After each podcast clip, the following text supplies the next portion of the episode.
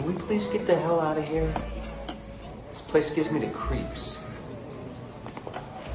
Why did you tell me to come to it? Hello, may I help you? You can sure as hell try. Hi, I'm Abe Froman. Party of three for twelve. Is there a problem? You're Abe Froman, That's right. I'm Abe Froman. the sausage king of Chicago. Yeah, that's me. Listen, young man, entre nous, I'm very busy here. Why don't you take the kids and go back to the clubhouse? Are you suggesting that I'm not who I say I am? I'm suggesting that you leave before I have to get snooty. Snooty? Snotty. Snotty? Okay, Abe. Let's go. No, I'm not going anywhere. No, we like to be seated. Listen, young man, either you take the field trip outside or I'm going to have to call the police. The pol- You're gonna call the police on me? Yes. Fine. As a matter of fact, I'll call them myself. Yes. Call the police. This'll be a hoot.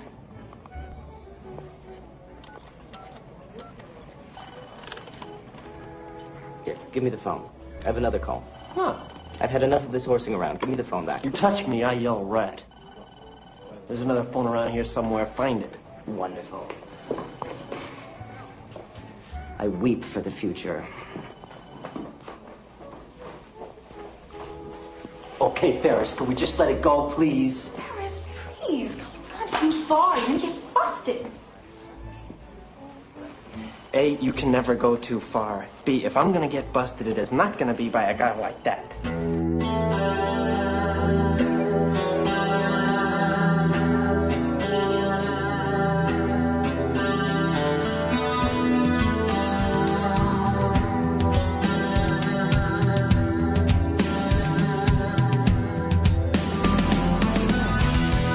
Excellent. Fantastic.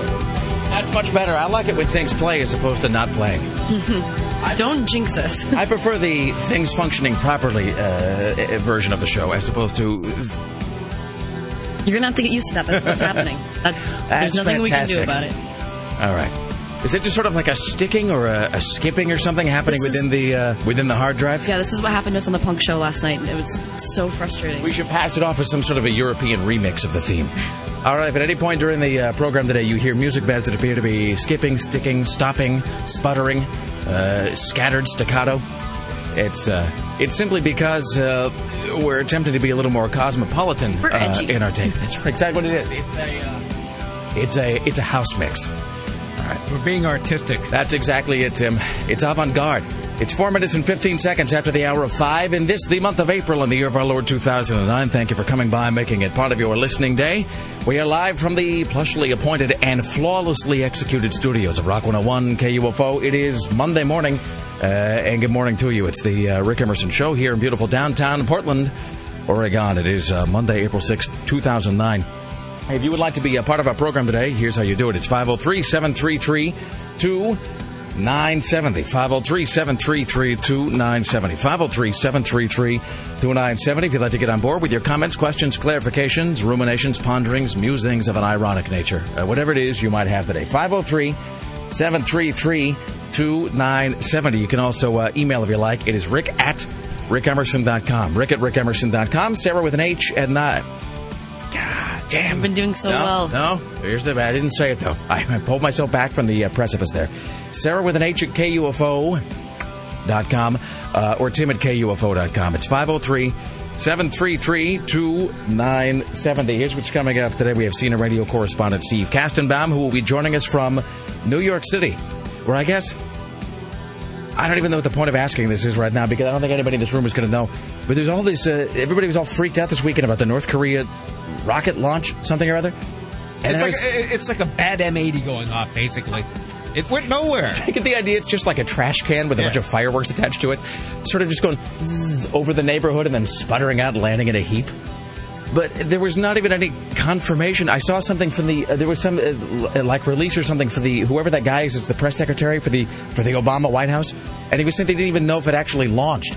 I mean, isn't that the sort of thing you could tell with like a uh, I don't know. Can't you look? Can't, don't we have telescopes or something? Right. It's, a, it's like a trash can launched with a catapult with people, you know, 10 Koreans jumping on the end of it to get it airborne and just crash in a dump somewhere. For their glorious the leader, dump that is North Korea. We do this for honor of all North Korea.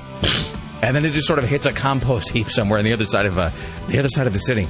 Well, so the North Koreans either either uh, did or did not launch a rocket, and it either was or was not successful. And they're either going to kill us all or, or not. I mean, they probably are. unlikely. I mean, that's well, not today. Anyway, uh, they'll have to do it the Chinese way. They'll have to do it with lead and hate.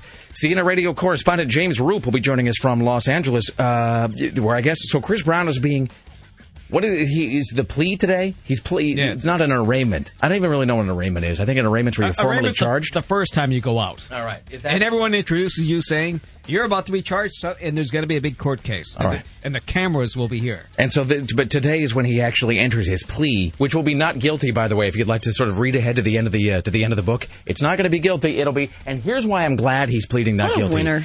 Just such a jackass, but I'm glad that he's doing it because it means more entertainment for us. Because if he was to plead out right now, then they might, you know, they stick him in some diversion program or whatever. Or, you know, he's got to go uh, like uh, the obligatory anger management class.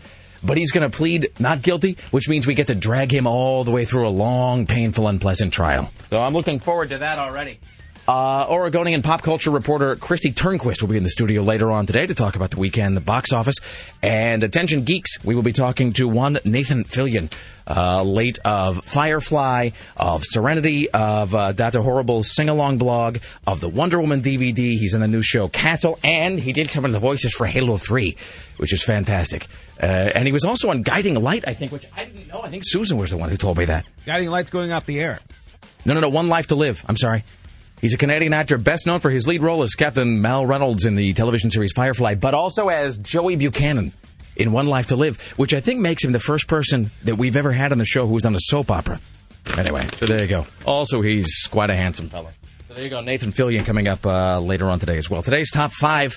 So today is the uh, what 15th anniversary? 15th? Uh, Kurt Cobain's. Uh, it was it was today that, he, that they that they found him or that he killed himself. Yesterday. That Yesterday. He, uh, that he killed himself. I guess they're sort of speculating it. Probably it's uh, difficult to get an actual fix on that. But uh, so some, I don't know, sometime within this sort of three day window, uh, the Kurt Cobain uh, offed himself. So we uh, today we'll be doing the top five songs that sound a lot like "Smells Like Teen Spirit." Uh, top five songs that sound a lot like "Smells Like Teen Spirit."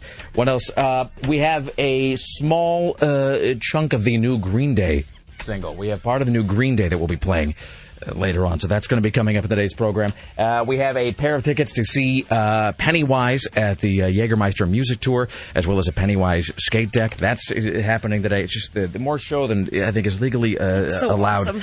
Let's see, Obama Watch coming up today. And Tim, do you have that car, that uh, road rage story I just handed you? You just handed me? Never mind. Don't worry.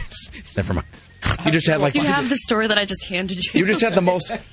Well, because I just I thought I handed you a story just now, but you know it turns out that I've got it right here. I'm sorry because there's already I, I thought I was going nuts. there's well I wouldn't rule it out as like like a possibility, but if there's already about 17 different piles of news stories because there's so much stuff that is is piled up over the weekend. I just want to give you a little bit of a. Uh, I want to give you a little bit of a heads up about something that's going to be happening later on in the program. That'll be this story. The headline is "Ear Bitten Off in Road Rage Incident," and it's all worth it for this one uh, sentence right here. Guffey said Cross, a man he had never met before, then started attacking him. Quote, He come bum rushing me, then grabbed me like this and started taking chunks of my ear and spitting them at me. Oh. End quote. One more time. Quote, he come bum rushing me and then grabbed me like this, then started taking chunks out of my ear and spitting them at me. End quote. Well, the uh, the full version of that story later on the day as well. Tim Riley's working on the following stories for your edification on this Monday morning. Nasty news out of Washington State, where a man murders his five kids after his wife plans to leave him. A urinating dog leads to the ambush that kills three in Pittsburgh. Two rock climbers die after falling 35 feet at Horseshoe Butte. Nine escaped monkeys are caught after a brief period of freedom on the west side over the weekend. Bristol Palin's ex says, quote, most of the times I don't know what's wrong with her, unquote. Security guards fire at the paparazzi at Tom Brady's wedding. Farrah Fawcett's selfish, drug addicted son gets arrested while she's in the hospital. Jeff Beck, Metallica, and Run DMC among the inductees into the Rock and Roll Hall of Fame over the weekend. We'll have sound on that. A four-year-old boy calls 911 requesting help with his math homework. Oh, and Detroit police break up a pillow fight. It's quite a day already, Tim. Uh, I should simply say, in terms of the uh, Rock and Roll Hall of Fame uh, induction, that's the thing that every year I swear not to care about, and then every year I get all cranked up about it. But that being said, there's not a whole lot to be irritated about this year. I mean, I, I can sort of dwell on the, the, the folks who continue to be overlooked uh, by the uh, wizened gentlemen that run that institution. But, you know, any year in which uh, you've got Jeff Beck and Jimmy Page playing guitar together and Run DMC is put in, that's not a whole lot to not a whole lot to carp about. So I think it was Saturday night that I was uh, Chris Paddock and I uh, went to a movie, and there was he got a, a message from somebody who was at the Rock and Roll Hall of Fame ceremony. And the message is just something like, I am watching Jimmy Page and Jeff Beck play uh, a song together right now, 15 feet from me. Which is, you know, meanwhile, I'm sitting there watching like a nine billionth uh, generation print of the movie Creep Show with Chris Paddock. So, I mean, it was all, he and I kind of looked at each other and were like, we're, well, this is our evening. Well, let's get back to the movie, I guess. Mm-hmm. Uh, we're joined today, as always, by the lovely and talented Sarah X. Dillon. Hello. Hello. How are you today? Oh, very well. Are you, in fact, very well? Man, I'm tired today. I never would have guessed. I know. Can you believe it? I guessed immediately. It's a shocker. That's okay. It's a Monday. what can you do? Um, yeah, I had an interesting weekend. I went to fantasy video for, you know, the Beau Breedlove signing thing? Yes, Beau Breedlove. I think I've heard of him. So this, uh, we should back up for a second. And so this was, kind of the days were all drifting together for me too. Was it Saturday? Mm-hmm. Can't even remember. So it was Saturday that he was doing the signing of, so he was, he was here in the studio with us on Friday. And by the way, we want to thank Carl Click, uh, as, and everybody at K2. Uh, for, I mean, I think we were on. So on Friday we were on the 6 a.m. news because we did, the, you know, I did the sort of phone interview with those guys. Then we were on at noon, four, I think a couple times at night, maybe. Yes. And then they posted the entire interview online, which you can still see if you go to RileyLive.com. It's unedited. Yeah, if you uh, if you go to the yeah if you go to the K two website or you can go to Tim's site or my site, uh, all and I think Sarah's Facebook page has it's like all thirty five minutes of the interview, basically the entire There's hour. There's no way to avoid it. With, with Beau Breedlove, they posted on uh, on K two, and I have to say this really just uh, this is the sort of thing that I uh, that I never observed. Uh, I actually don't think I look that hideous, which is really what it's all about. It's, I looked hideous without makeup. Had I known, well, you but see, you of all people should have known. I know, and it was in my bag. Well, usually what happens is I'm always cut out of everything. You so just sort of I, assumed I you would never make it in. Exactly. So, Why should I bother to look presentable? What will happen? What, what am I ever seen on? Nothing ever. every every time I tell people I'm doing something, they never see any photographic evidence. No, no, no. It. Go see me in that new Ron Livingston film. I, ah, crap. No, go see me in the new Jennifer Aniston film. Ah, crap. And that's just when I've lived here. All yeah. the things I don't talk about for the ten years I lived in LA. But I never expected to be on television. There I am, looking like I'm 80. You did wow. not. I'm going to get. I'm getting Botox next time we do this. Anywho, uh, so if you go to uh, to KT, you can see basically that entire hour from Friday, and also uh, Tim Riley looking uh, glorious. Haggard. So it's, uh, but no, it, it, looked awful too. I just I, I couldn't even bring myself. Oh, that's not it. true. You looked fine. No. You, and then I well, look it's this early. So, we so, have faces for radio this early in the morning. So, and we did, we did. I, I have to say, we did actually look. Uh, I, I, think pretty with it uh, for you know for being caught on camera that early in the day. But then we're not used to being in the light. No, we're not. Uh, and who knows what we look like when they turn the lights on? We found out. We're sort of like broadcasting moles in that sense.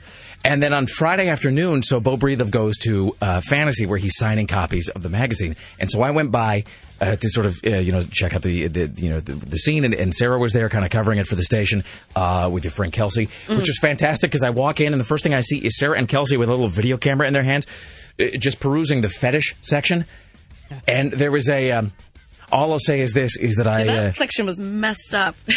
I I saw it was disorganized. I saw a film much. that was nothing but. You know, I don't even want to say what it was. It was just. It, I saw a film that was. Video? It was. It was with the women uh, in what appeared to be. Uh, I don't even know how to say this. It was. I can't remember which one appeared, you're talking about. Well, there was any number of DVDs there that I saw, but there was women appeared to be laced into some. I don't even want to describe it, but so you were there with Kelsey. Yeah. And Beau Breedlove was doing the signing of the magazine, and there was this. Uh, Mm. So we recorded the entire thing too, which is hilarious. and I think it's going to be uh, that'll be put up on KUFO.com at some point in the next couple of days. Yeah, except for I think they're gonna have to put like some kind of disclaimer because it is like definitely not child friendly. Did you get on film when they gave him the huge? Uh, it sounds like code for something. When they gave him the the big gift sack. Oh yeah. They, there was like a big A big bag of package? have a big have a big bag of sex toys, Beau Breedlove.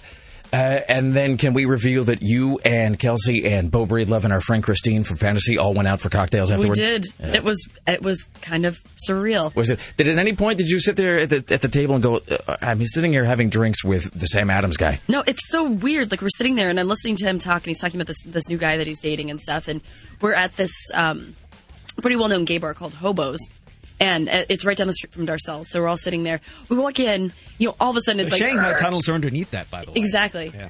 Yeah, and all of a sudden it's like a record stopping. And we walk in and like all of these, you know, beautiful gay men all turn and they're all staring at him. Head done swivels. And Beau looks like, you know, like a, a beautiful boy. Like, he's a million bucks. yeah, he's all like tan and he's wearing this really tight, um, like light pink polo shirt and walks in. He orders a cola. And so he's like, so they have a table reserved for him. So we're going, like, I'm like, this is the weirdest thing ever. So we go to the reserved table and like Darcelle comes over and he's like fawning all over Beau. And then like, more, like every five minutes, like some new guy walks over and it's like, I really like your shirt. And we're watching him flirt. I'm like, oh, this is weird. Was it one of those moments where you're getting like a third person view of yourself and thinking, by God, what an odd life I have it was very, very strange. Yeah. But I, uh, he's a really nice guy. It was a lot of fun. You know, there was a, I, and I, I wasn't quite sure exactly what the turnout uh, was going to be in terms of the demographic. It was like 80% uh, guys probably. But then there was, there was really, from my assessment of it, there was kind of two sorts of people that turned out to meet Beau Breedlove or get the magazine signed. There was uh, sort of cute gay guys, and then there was really like kind of butch, sort of punky girls. Mm-hmm. That was that appeared to be it. That was uh, those are the two groups from which he drew. And then there were like strange older straight men too, Now, which was kind of surreal. I'm like, what are you doing Mormons. here? Yeah, I was going to say a lot of youth group leaders. the um. All right. But that Uh, was that was the most entertaining way to spend a Saturday. It was just so weird. Like spend it in a porn shop, and then all of a sudden flash forward, and I'm sitting and having cocktails. You know, It's Love. Portland's equivalent to the Kodak Theater, I guess. I I suppose. All you were missing was the huge, uh, the huge gold Oscar statues out front. Let's see. Um, well, we'll do we'll do uh, some other stuff on the other side here. I just want to say uh, uh, so. Thanks to everybody who came out uh, to that. If you go to rickemerson.com today, by the way, or if you go to my um, space page, you'll see that I put up a posting about about Xbox Live. I didn't get a chance to do this last night. oh, I heard your promo over the weekend. Uh, yeah, because I heard it too. Well, because the thing is that I, for a while, I've been sort of laboring under this problem, which is a uniquely sort of American dilemma. I mean, uh, people in other countries are sort of wondering how many dirt clods they're going to be able to find to feed their family uh, for the evening meal, Or launching missiles. or, or or busy, yes, busy tying rockets to a goat to try to shoot it into space to scare the imperialist aggressor. Um, meanwhile, I have purchased this secondary uh, Xbox Live account because you know I have my regular Xbox profile, and when you do that, there's it's like anything else. It's like when you have email or like an instant messenger or whatever. You have a username, and I don't want to give out the username on the air, not because I'm opposed to sort of you know to, to playing with you know with with listeners or whatever online, but it's just that I, I, I'm afraid that I would not want to look rude, and so I think I would sort of be obliged every time I'd be online on Xbox. I think if I ever got an invitation. Uh, you know, from any listener, I think I would just have to say yes because I wouldn't want to look like a jerk. And then you realize that you would, I'd probably just never get to bed ever again. I would just, uh, I wouldn't want to turn any of them down, and so I would just be there all the time. So a listener actually suggested, so a guy called in last week and said, well, you know, you ought to buy a second Xbox Live account and just give that one out on the air. And so now I have to figure out exactly what the Xbox Live uh, name is going to be, and I will tell you which one isn't available. I tried to get Lars Larson. That was that was my Xbox Live name. Inexplicably, it's taken. So Oh, I thought you was uh, there's a Lars Larson Xbox game. no, there's only one button there. It's just the eat button. There's one that says eat and there's one that says suck, and that's it.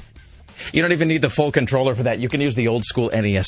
Anyway, so Lars Larson not available, but I will be uh, I will be uh, uh, digging uh, uh, uh, digging through all the uh, email and all the postings today to try to uh, try to come up with that.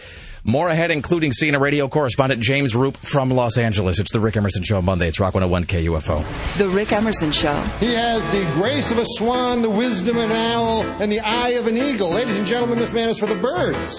Live or via podcast at KUFO.com. It's the Rick Emerson Show. It's Rock 101 KUFO. Not enough songs using the recorder at this uh, point in time. It's 503 7332. 2970 on the today's show. 503-733-2970 if you'd like to be uh, part of our program in any way. Coming up later on, CNN radio correspondent Steve Kastenbaum, and we'll have the uh, top five songs that sound astonishingly similar to Smells Like uh, Teen Spirit. In just mere moments, we'll be joined by CNN radio correspondent James Roop from Los Angeles. Uh, we want to take a moment to welcome somebody new to the Rick Emerson Show today. That is our friend Greg Nibbler, uh, who is stashed in the uh, back room as we speak. So if you listen to the show for any length of time. Uh, you've heard uh, sort of various folks uh, kind of come, into uh, the fold of the program, and then in the case of Scotty J, go home to weep silently and alone to themselves, unloved and unsuccessful in a garage. Uh, Richie Bristol, somebody's been with the show for a long time, and if you've listened to Richie over the last I don't know, probably six, seven, eight, uh, nine months. It's a guy who's obviously got uh, a lot of irons in the fire and a lot of plates spinning, fashionably attired plates, bedecked carefully with every brand of cosmetic. So he's got uh, his, you know, the mixed martial arts thing. He's doing the cage fighting and his Rochelle Crystal thing. So Richie kind of was at a place where he needed to be able to focus on uh, some of the stuff that's really, you know, a priority to him. So he's still with CBS Radio, but uh, as of today, we're going to have our friend Greg Nibbler in the position of production assistant. So if you call in today, you will hear the voice of Greg Nibbler booming to you dulcetly over the phone. It's 503 733 2970. Let's welcome now to the Rick Emerson Show from Los Angeles.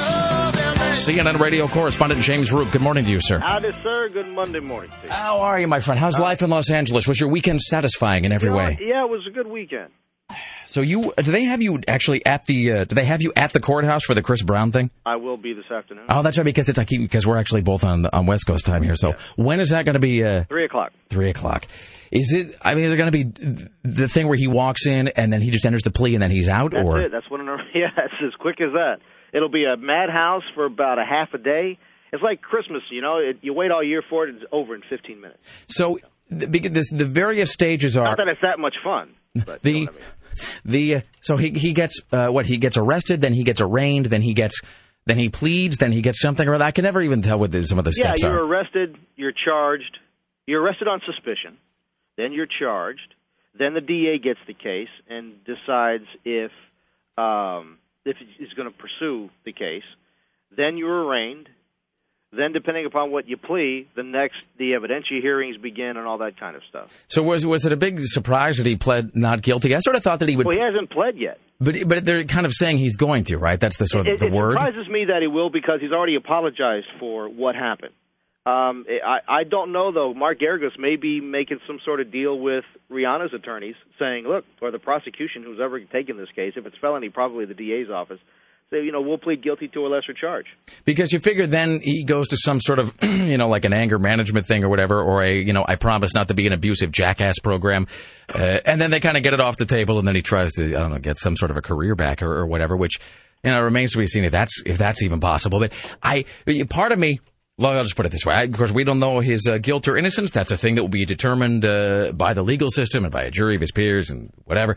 Uh, but just strictly speaking for myself, presuming for a moment uh, that he was guilty of this, I mean, in some you know, in some universe where we knew that to be true, I'm all for a long trial. I'm all just for what is it, whatever's just going to cost that guy a whole lot of time and money. Whatever's going to just eat up the most of his resources. That's what Rick Emerson votes for.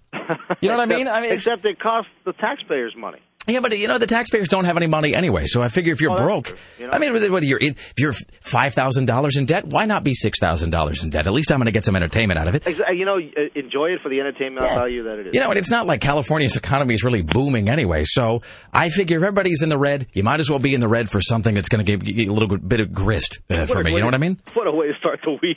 Well, I mean, uh, You're already in the toilet, folks. Having fun swimming in the water. That's exactly what I'm saying. You know, it's just, and weren't you and I just talking? It was somebody else. I think it, who was I discussing this with the weekend? We were talking about how it had been a while since we had a good celebrity trial because we were there was. I think we were Well, discussing. Phil Spector's still out. Now. See, that's the thing is we were talking about how Spector's are wrapping up, and I think we were specifically discussing murders. We were talking about how there was Robert Blake, there was OJ, there was Phil Spector, and it seemed like we were getting one about every four years. And Phil Spector's coming to an end one way or the other, and we were like, "Well, what's possibly going to replace that?" So the Lord may have heard my entreaties uh, and actually given me. Uh, we'll find out later today, but given me this uh, not guilty plea by Chris Brown, that may have been the. Uh, it's what I get for leading a virtuous life, sir. He's going to give me a Chris Brown trial. That's going to be uh, the Lord's way of thanking me for being a virtuous person. Well, you know he's a listener. Yes, yes, he is. hey, what's up with um with Ryan O'Neal's kid? Uh, Redmond or whatever the kid's name is, he's back in jail again. Uh, I I honestly don't know the full extent of that. All that all I know is uh, he's in trouble and Farrah's in the hospital again or something like that. Uh, apparently, he went to visit a friend in jail and had drugs on him. oh, thanks. There you go. Wow, sometimes the trash takes itself out. You know, you might you might want to check your pockets. God, well, that's what you know. You always hear these stories about uh, about somebody who's going in to visit like their man who's in lockup, and you know they've they've got an AK forty seven in their purse or something, uh, you know, and Ooh, I uh, forgot that was there. pockets full of crack, and they, oh, I don't know, I uh, I didn't know. Do I have to check this or something? It's very confusing. Nobody tells me because Farrah Fawcett. I mean, not to make light of it, but I mean, she's in the hospital with apparently a pretty serious uh, battle with cancer right now, depending on who you believe. So this seems like maybe he could uh, lay off the drugging and getting arrested for at least a day or two. Uh, it's not going to happen. No, probably not. All right. Well, what could you do? If it happened, then uh, you and I would have nothing. We we sitting here talking about we'd be sharing tofu recipes or something. You know what I mean? All right. And you wouldn't be talking to me. Uh, are you dreading your uh, trip to the courthouse today? Uh, yeah, only because it'll be a circus. You know, um, I, I, they don't do a good job these days of of keeping.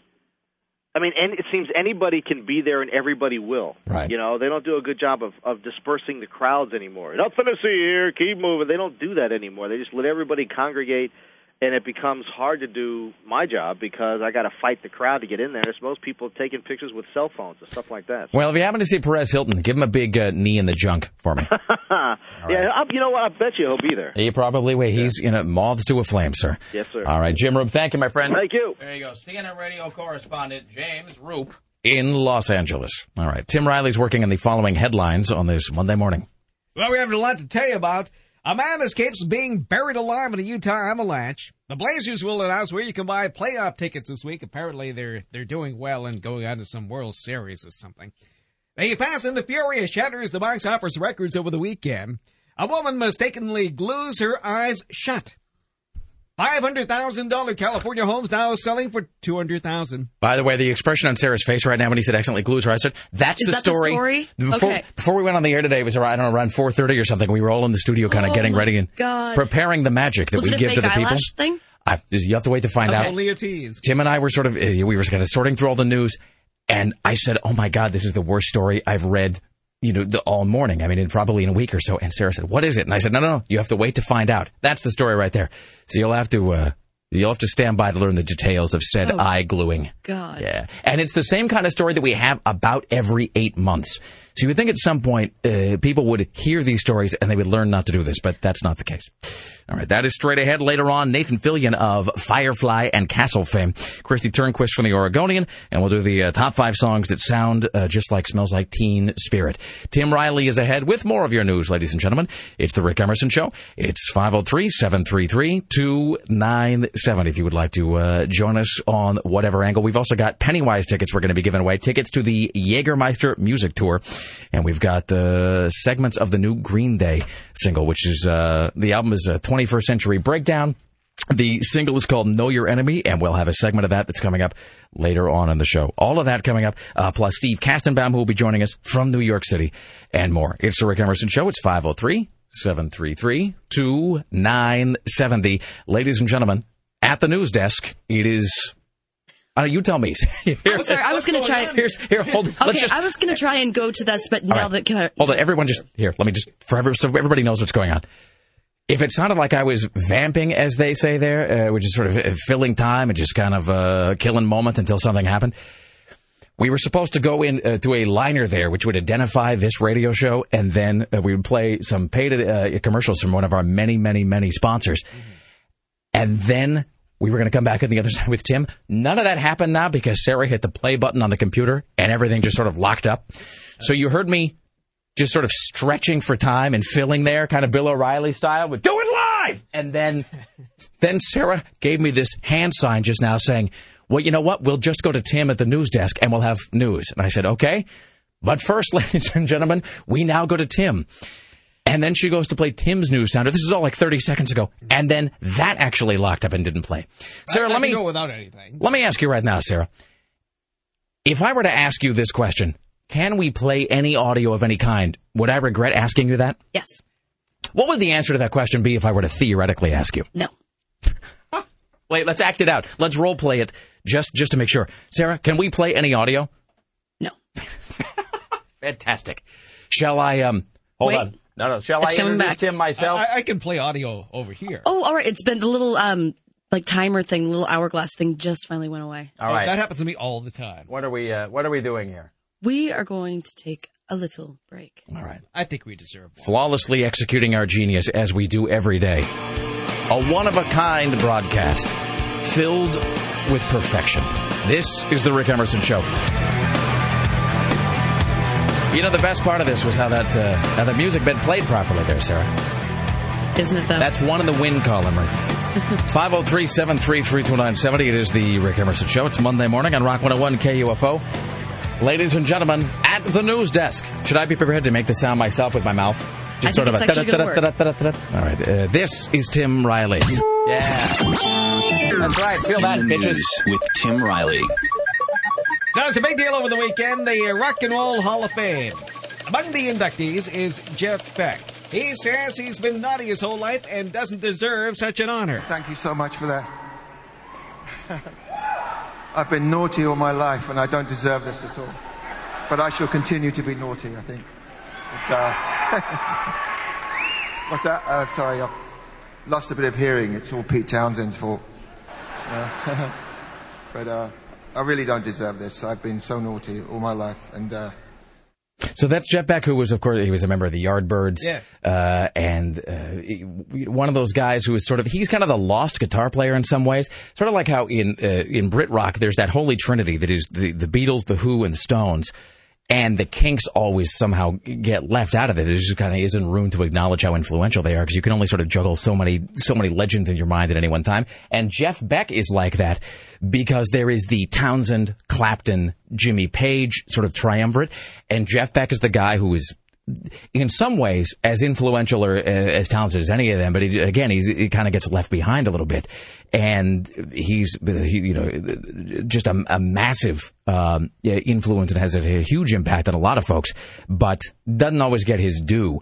And I think it was Clapton who tells this great story about uh, growing up. It's one of those stories you only hear from British rock guys. I think it's because for some reason, sort of, well, like geographically, they were all just so much closer to each other than in America. But you always hear these stories about guys like, uh, like Paul McCartney or John Lennon who like lived down a cobblestone street or something from each other, or Clapton who lived across town from Jeff Beck, and he said that he took, he and his sister took the bus over to the other side of Brixton or wherever it was they were living, because he heard that there was a guy on the other side of town who knew a chord that he didn't know, and it's kind of before the, the internet or whatever. And he's like, he, it's like I only knew three chords, and he knew a fourth chord, so I decided to take the bus over and see what that was about. And he goes over to Beck's house, and Beck, who I think was like at 13, is Jeff Beck was already such a genius. He'd built his own guitar out of just like crap he'd found laying around the neighborhood. I mean, really just a just a massive, uh, massive talent. So it's Metallica, Run DMC, and Jeff Beck and Bobby Womack, all inducted into the Rock and Roll Hall of Fame. Metallica's lead guitarist James Hetfield comes up with a list of other people he thinks should be included in the Hall of Fame. There's a lot of love and passion for rock music in this room and talent. I feel the vibe. It feels good. Congratulations to the others who got in tonight. Congratulations to you. And uh, while we're on the subject, we're we're somewhat of a heavy band, and we have a we have a, a small list that we'd like to to uh, also just put some nods out and maybe plant a little seed. It's a band called Deep Purple, Thin Lizzy, Rush, Kiss, Ted Nugent, Alice Cooper, Iron Maiden, Judas Priest, Motorhead. Well, good for him. I mean, you know, I think uh, I've certainly had my issues with James Hetfield and Metallica over the years, like a lot of people. But I mean, good for him for. And, and, I mean, for anybody who uh, wonders about the, uh, the sort of relevance of the Rock and Roll Hall of Fame, just the fact that you leave out all my favorite bands, for example. You leave out Kiss, you leave uh, Alice Cooper, you leave Cheap Trick, who are also not in the Rock and Roll Hall of Fame. You, you just take those guys off the page. The fact that Motorhead and Rush aren't uh, aren't in that place, I mean, should tell you everything. But that's because it's just a lot of, you know, it's a lot of old kind of Dave Marsh guys who were busy, uh, you know, finding new essays to write about Sam and Dave or something. So, and Thin Lizzy's not in the Rock and Roll Hall of Fame, which doesn't make any sense either. That's just a travesty. And it does surprise me that Deep Purple's not in because they're one of those because they're such a mainstream rock band in so many ways. Deep Purple is in. They are kind of the ideal band for the uh, for the sort of old wrinkly white guy rock critic because they're kind of loud enough that you can you can sort of claim that it gives you some kind of hard rock credibility, but at the same time they're just sort of relentlessly uninteresting in every way. I can't remember the last time I actually heard a Deep Purple song and I went, "Wow, that's great." I have to go. I have to go home and make sure that I own a digital copy of that right now. In fact, while I'm listening, why don't you why don't you turn that up louder? No one does these things. So, all right, there's Tim Riley. Out of Washington State comes word a man who fatally shot his five children and killed himself had just discovered his wife was leaving him for another man. The night before, he and his daughter used a GPS in her mom's cell phone to find her with another man at a convenience store in Auburn. Sometime after the children were asleep, he killed them all. Investigators say he then returned to the area near the convenience store looking for his wife. His body was found near that store. Here is the uh, police chief. This was not a tragedy, this was a rotten murder. Too often we call these things tragedies. What happened was five innocent kids lost their lives. A neighbor who lives across the street from the family's trailer in the Deer Run Trailer Park said the man wasn't too friendly a person. He was always hollering at the kids. He seemed to be strict with them. So that happened in Washington State. Incredible. Let's see. I have some other Washington stories here. Remember that Everett father wanted for robbing a convenience store at gunpoint with his nine-year-old daughter at his side? He has turned himself in. Yakima police say 42-year-old Robert Daniel Webb was arrested over the weekend after a friend convinced him to call police. He was almost apprehended in California following the Ellensburg robbery. Then a Tacoma man gets life for the 1978 killing and dismemberment by chainsaw of a friend. Wow, of a friend. You can tell he's a friend because of the way he dismembered him. Well, this is Washington, a prison without bars. Is that is that Tacoma? You said? Yes, it's. Tacoma. Well, you know, I mean, look. what do you just- expect for Tacoma? Well, I mean the uh, the the uh, the other what did the guy call it? Not a tragedy, but a rotten murder. The guy with the five kids and whatever. That's like on, that's only like 15 miles south of Tacoma. Tacoma is a nexus of bad. Let's have no illusions about that. And incidentally, just before we get into this, uh, the, the chainsawing story, Yes. the story you was just reading with the guy who robs the liquor store with the nine-year-old. That's not Tacoma, but it sounds like he robbed the store in Ellensburg. Ellensburg. The guy himself is And, from and then he, he went to uh, Yakima because he thought he could hide out there. Because Yakima's a That's real. the mindset. Why would you want to spend your last few days of freedom in Yakima, Washington? I, I read it is the. Uh, Don't. If it's anything positive, it's a lie. I don't even know what you're the- about to the say. Palm Springs of Washington, lie. according to the side. No, no, that's see, that's what I'm talking about when I say it's a lie. That's not true. I almost took a It the job. Death Valley of the Twin Cities. I Of the almost Tri Cities. I almost took a well. See, when you are growing up, at when you're growing up in the Tri Cities, Washington, which is Kennewick and Pasco and Richland, you dream of getting a job in Yakima. Tim. That is the Paris That of that you That's one so glamorous. you you uh, you stay at home and you nourish your hopes and aspirations of taking a job in Yakima in the Yakima Valley at a radio station. I don't even know if it's still there, but the radio station that you, that we all wanted to work at because it kicked ass was uh, KATS. Uh, it was Cats FM in Yakima, which was a rock and roll radio station, and so the whole goal was to try to get the morning show at Cats, which uh, which never happened for me, by the way. I um, I think at one point. I tried to get the morning show gig, and then at another point, I think they offered me like a like an overnight weekend position or something there at KATS, and I just said "Uh, no. I uh, I think I'll pass on that. You passed on something on radio? That seems strange. Well, because I think I had a gig in Spokane or something. And Spokane was a much Spokane's a much more of a thriving metropolis than the than Yakima. All right. So this chainsaw guy admitted to uh, cutting up the body with a chainsaw and burying it in Puyallup. So wait, let me understand. So the so we have a guy who robs a liquor store in Ellensburg, and he's hiding out in Yakima, and this guy chainsaws somebody up in Tacoma and hides the body in Puyallup. Uh-huh. It's just like a world tour of sadness and desperation and uh, the armpit stink. Thank goodness for Washington State. What would we Seriously. do without them? Well, so you know what it is? Is that places like Puyallup need to exist so that we uh, always have something that'll make us feel better about ourselves. Because you know, Puyallup is where that. Uh, Puyallup is not too far, I believe, from uh, what's his name, uh, Kenneth Pinyan, the Enumclaw guy. Oh, yeah. the guy who got pin. I was going to say he got pinioned, but uh, the man who was having relations with uh, oh, with the horse. And then there was some perforating and some, hey, hey, what are my intestines doing on the ground? And then, oh, I'm dead. That was from. Was that after his wife left him? No, I don't believe he was. Uh, I don't believe he there was, was. married. I don't believe there was Mrs. Pinyan. That's just a call it a hunch. All right, more from Tim Riley straight ahead. This is the Rick Emerson Show. It's Rock 101, KUFO, ladies and gentlemen. It's the Rick Emerson Show on Rock 101 and KUFO. It is Monday morning, and good morning to you. It is uh, 503-733-2970, or you can email. It's rick at rickemerson.com. Coming up this hour, CNN, pardon me,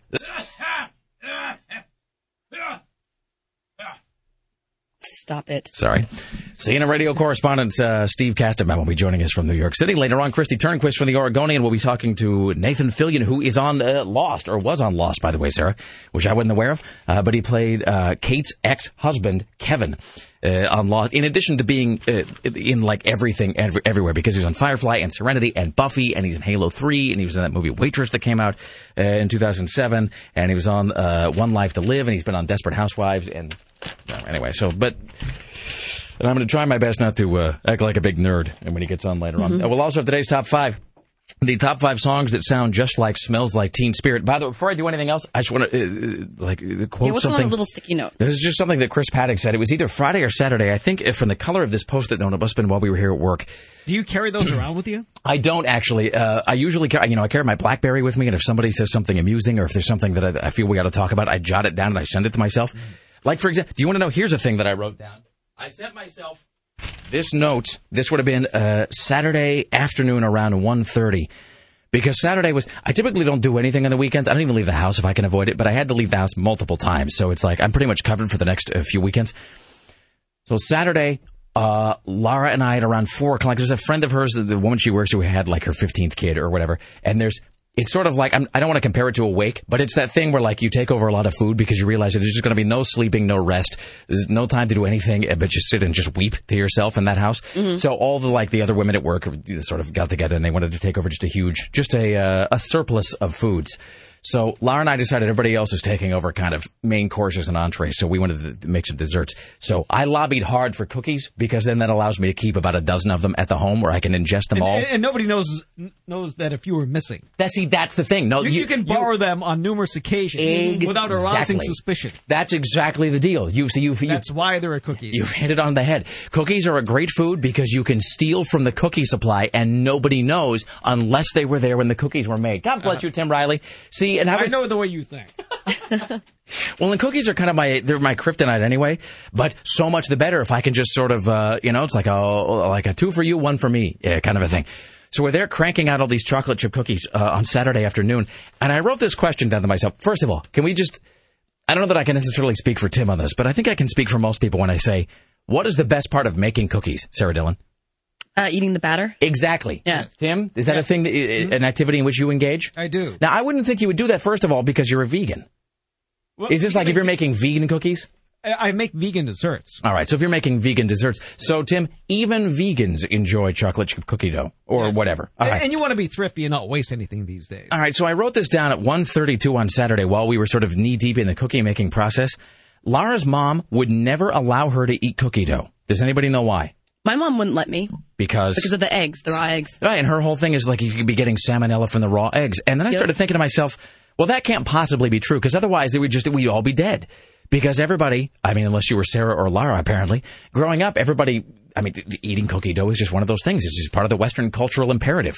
So it seems to me like there's one of two things can be the case. Either A, the salmonella threat from eggs is just wildly overstated and it's really not dangerous at all, or B, we're missing about 30% of the kids who ought to be alive today. They were all just felled by, by eating chocolate chip cookie dough or cookie batter of some kind. So it doesn't seem like both of those things can be true. Because if you think, I think if the salmonella risk from raw eggs was really uh, all that big, they, like parents wouldn't allow us to do that. So I'm wondering if, I'm wondering if that's a thing that is just, that's not really all that dangerous. If it's one of those risks that is somehow vastly overstated. That's true because don't people eat raw eggs like like Richie or something? Don't they eat them for protein? Yeah, Just like if crack you're- them and then like eat them. Yeah, if you're gonna a guy who's working out, like I think that's a, that's part of a weight training regimen. Sometimes I Sometimes remember people eating used raw to put eggs. them in their beer That's- and drink it. You know, uh, you know who did that was my older brother. Uh, my older brother Wayne would do that. He'd get up in the morning. That was his breakfast. He'd get up and he would pour himself a beer and egg right into the beer, whole thing right down the Eat gullet. beer for breakfast? Yeah. Well, it was. It's like a beer McMuffin. That's a. So anyway, so that's the sort of thing I write down to myself. I also wrote down this. Chris Paddock says, Well, to appreciate that girl, you really got to put on your meth goggles, which is which is fantastic. Speaking of beer, I'd never heard the variation meth goggles before. I don't even know who he was saying that about. It could be any number of people. Probably. You don't remember who he was talking about? I don't actually. I was so busy trying to find a uh, like a, a, a post-it note so I could write down the phrase meth goggles that I never actually bothered to register about whom the statement was being made. So apparently there's somebody in our immediate vicinity that can only be appreciated when you're wearing, quote, your meth goggles. So that's uh, Chris Paddock. This is uh, Tim Riley, who's working on the following headlines on this Monday morning. Nine escaped monkeys are caught after a brief period of freedom on the west side. And Bristol Palin's ex, well, he said he don't like her very much anymore. Most time, I don't know what, what's going on with her, but she's usually in a pretty bad mood. She's short. Um, she doesn't Stumpy. seem, she doesn't want me Squishy. around. I don't think. Saggy, unlikable. A four-year-old boy calls 911 requesting help with his homework. He's four years old. $500,000 homes are now selling for 200000 And a woman mistakenly, uh, mistakenly glues her eyes shut. Let's just do that story now, Yeah. Tim. Let's plunge uh, headlong into the eye gluing story so that uh, we can all share the horror together, and then let's try to repeat it multiple times over the uh, over the All right, so remaining yeah, two hours. And I'm guessing minutes. fake eyelashes because I've always had a fear because I've worn fake eyelashes once before. you have to use the glue. What do you mean when you say fake eyelashes? I mean, I know what, what do you mean. I understand what fake eyelashes are, but when you say you're guessing fake eyelashes, That's why how she accidentally glued her eyes together how would that happen? because you put um like eyelash glue on your eyes and maybe she put too much on and then Oh, you don't put it on the lash. Mm-mm. Well, you Ah. can, but you put it like right along the base of your lashes. How long do you have to adjust those before the glue just solidifies? I don't know. I've only worn them once, Is that and it was when I j- dressed as Jan Crouch, that crazy Bible thumper lady. So it's not a thing that you don't. So I wonder if that's. I'm just a- I, they scare me because um, I'm afraid I'm going to rip out my actual eyelashes. well, that was going to be my next question: is how do you get that off?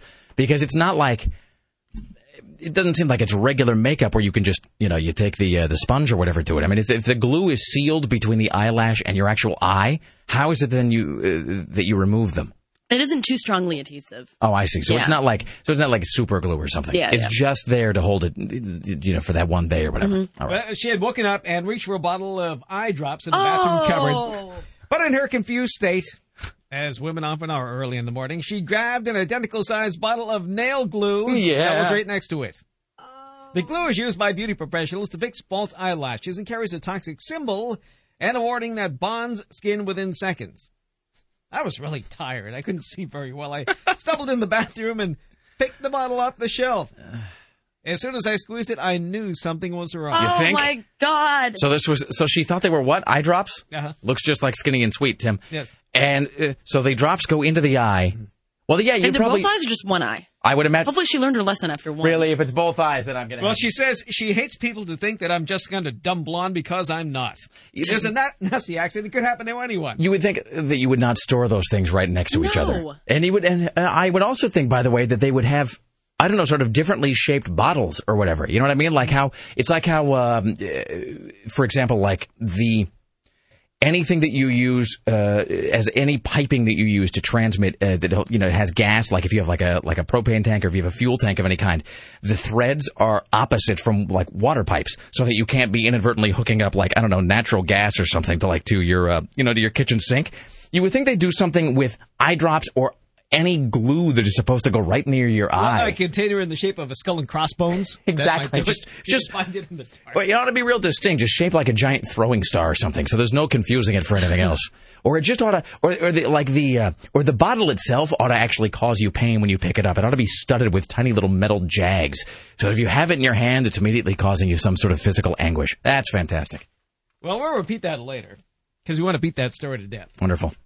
What else are we doing here? Well, uh, let's do one more. We'll take a break. We'll get caught up with Steve Kastenbaum around the corner. Should I tell the monkey story? Yes, you should, Tim. Is this, are we able to do a monkey watch? Yes, we are. We can do anything we want, Tim. We are the law. Here is your Monkey Watch for Monday on The Rick Emerson Show.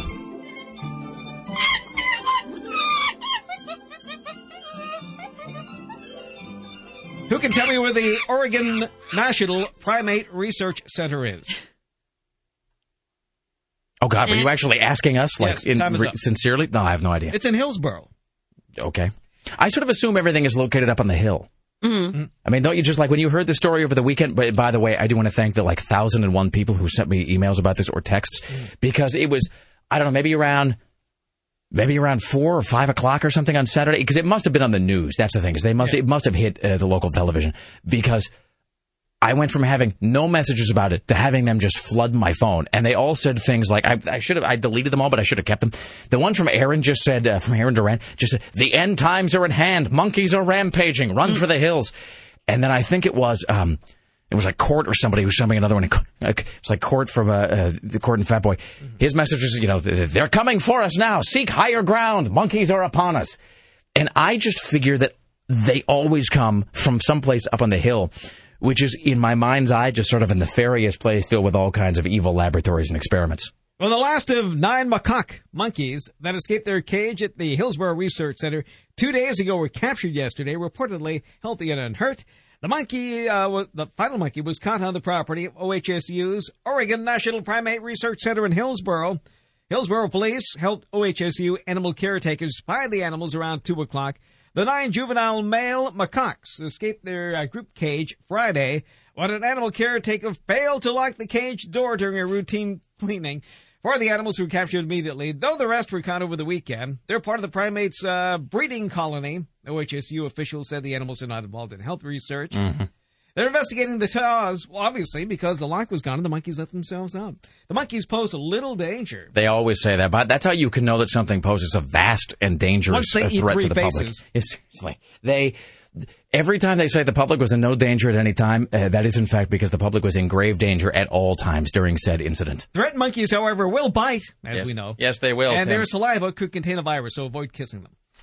I do not wish to be filled with monkey saliva. No kissing the monkeys. Don't kiss the monkey. Don't kiss the monkey. Okay, Steve, thank you. There's your uh, monkey watch for Monday on the Rick Emerson Show. Still ahead, CNN radio correspondent Steve Kastenbaum. Later on, Kristi Turnquist from the Oregonian and actor Nathan Fillion. The Rick Emerson Show. Don't go anywhere. It's the Rick Emerson Show on Rock 101 KUFO. It is Monday morning alongside Sarah X. Dillon, Tim Riley. We are uh, here in downtown Portland, Oregon, bringing you genius with every passing moment. Isn't that right, Tim? Yes, it never, it never stops. It is never ending. You really sold that. Well done. Uh, coming up later on today's top five, top five songs that sound just like Smells Like Teen Spirit. Also, Kristi Turnquist from the Oregonian will be in the studio to talk about weekend box office, and we will talk to Ather, Ather, actor and object of geek adoration, uh, Nathan Fillion. He will be here. Let's welcome now to the Rick Emerson Show from New York City, CNN radio correspondent Steve Kastenbaum. Good morning to you, sir. Good morning. How are you today? Oh, I get all the uplifting stories, don't I? I was just going to say, you know, you know, as soon as the words out of my uh, were out of my mouth, I realized that it's another one of those uh, days where sort of it, the confluence of, of all the bad news uh, seems to have uh, seems to have come your way over the last few days. We'll just talk uh, very briefly about this, although I know a lot of the. A lot of this, a lot of the initial reports about this, um, eh, this shooting at this immigration center, uh, you know, the, the first sort of flurry of news reports kind of got a lot of the stuff that is publicly known, and some of the other stuff won't be known for for a long time. But was this? I mean, had this guy given any indication that he was sort of, you know, that he was kind of heading heading for a breakdown like this? Well, uh, the police commissioner in uh, the police chief in Binghamton wouldn't elaborate on some remarks that he said uh, over the weekend, uh, but he said that his actions weren't a surprise to some people, and and you know he dropped that bomb and then didn't didn't elaborate on it. He wouldn't go in further into further details uh, what he meant by that, which I thought was really interesting. Hopefully he'll say something more later, but. Jiverly Wong apparently uh, just lost his job recently at a vacuum company, and he felt that uh, people uh, were looking down on him, degraded him because uh, he didn't speak English well, made fun of him, and and this was absolutely premeditated. He, he had on body armor when he went into this uh, uh, the American Civic Association, this place that offered classes to immigrants. He barricaded the back door with a car so nobody could get out and uh, it was absolutely premeditated. Went in with a bag of ammunition around his neck and two handguns. Yeah, the weirdest thing. I mean, uh, first of all, you- this is a guy who's some sort of master criminal. I mean, he's, as you said, he was a guy who worked in a vacuum cleaner plant or whatever. I wouldn't even know where you would get body armor. I mean, if you told me, like, by the end of the day, if it was some sort of uh, you know, felonious scavenger hunt, I had to find myself body armor by five o'clock this afternoon. I wouldn't even know where to begin to do that. I don't, you know, that's a really good question. I guess you know what I would do. I, but I have the benefit of working at CNN. I go to our security uh, specialist and say, "Hey, get me a get me a flak jacket, quick." Yeah, no, see, and I, did, you just wonder if. I, I mean, I, you in my mind's eye, it's like you're walking down the street and there's uh, some sort of you know there's a, a gentleman lurking in an alley who has the uh, you know has the overcoat that he opens up and it's filled with Rolexes on the inside and then there's body armor on the other side. So that's sort of an interesting because I think actually isn't owning body armor uh, a crime in and of itself. I mean, if you're just like some citizen, I don't think you're allowed to own that. Uh, in certain places it is. I'm not I'm not really familiar with the laws, but I'm but I'm looking online right now, and you can you can definitely order this stuff. So I guess you know if you're a, maybe you're a you know a, a CEO of a big company, or or maybe you're a Madoff guy, you need a. You work for AIG. Just saying. Yeah. Just say AIG. Um, and then, of course, the other story that they have you talking about is this story that, it, at least we were talking about this in the first hour. It's sort of indistinct whether or not North Korea actually launched anything because there was so much made about the fact that they had launched this. Uh, it was like a rocket, or it was something that was, uh, you know, that was it was either a satellite or it was not a satellite, or it was some sort of a spy camera or not. And then the Obama administration said they actually couldn't even confirm that it had been launched. And so, as of this morning, Tim and I were going back and forth about uh, whether it was just like a press release they put out, hoping that we would all believe that they actually shot something into space. It's wag the dog, isn't it? Yeah. Wag the dog. Yeah. We don't really know. Everybody's telling us it went off, and and the North Koreans are, aren't saying too much. And who do we believe, right? Well, but I mean, don't we have satellites? They always say this: the American spy satellites can read a newspaper lying on the ground in Manhattan from like five billion miles above the Earth. Can't we tell if like North Korea shot a rocket into space? Yeah, but the conspiracy theorists are already saying that this is a this is a conspiracy. You know, I mean, but yes, we did we did apparently notice a launch from North Korea. It did not reach the orbital height that they wanted it to, and apparently uh, somehow the second stage malfunctioned or something like that. Did broke away too soon. But uh, the U, uh, UN Security Council immediately held a an emergency session on Sunday, and after three hours, produced nothing. Not nada. They they were at odds. China and Russia uh, were not in agreement with the U.S. and its Western allies. U.S. Ambassador Susan Rice had the following to say: The United States expressed its strong view that the launch yesterday constituted a clear-cut violation of UN Security Council Resolution 1718, and it is our view that this action merits a clear uh, and strong response. That resolution uh, came out in 2006, and it basically says that North Korea must halt uh, all nuclear tests and future missile tests. Is this kind of that uh, thing where they they're going to knock it off, or else we're going to issue a strongly worded statement in their general direction? Exactly. North Korea seems a little bit to me. I mean, Kim Jong Il doesn't really seem like a guy who responds a lot, uh, you know, to subtlety or to hints. You know, it's, sort of like a you know, just kind of throwing the hairy eyeball uh, toward him. It isn't really going to do. Uh, it isn't going to have the desired effect, at least in in my assessment.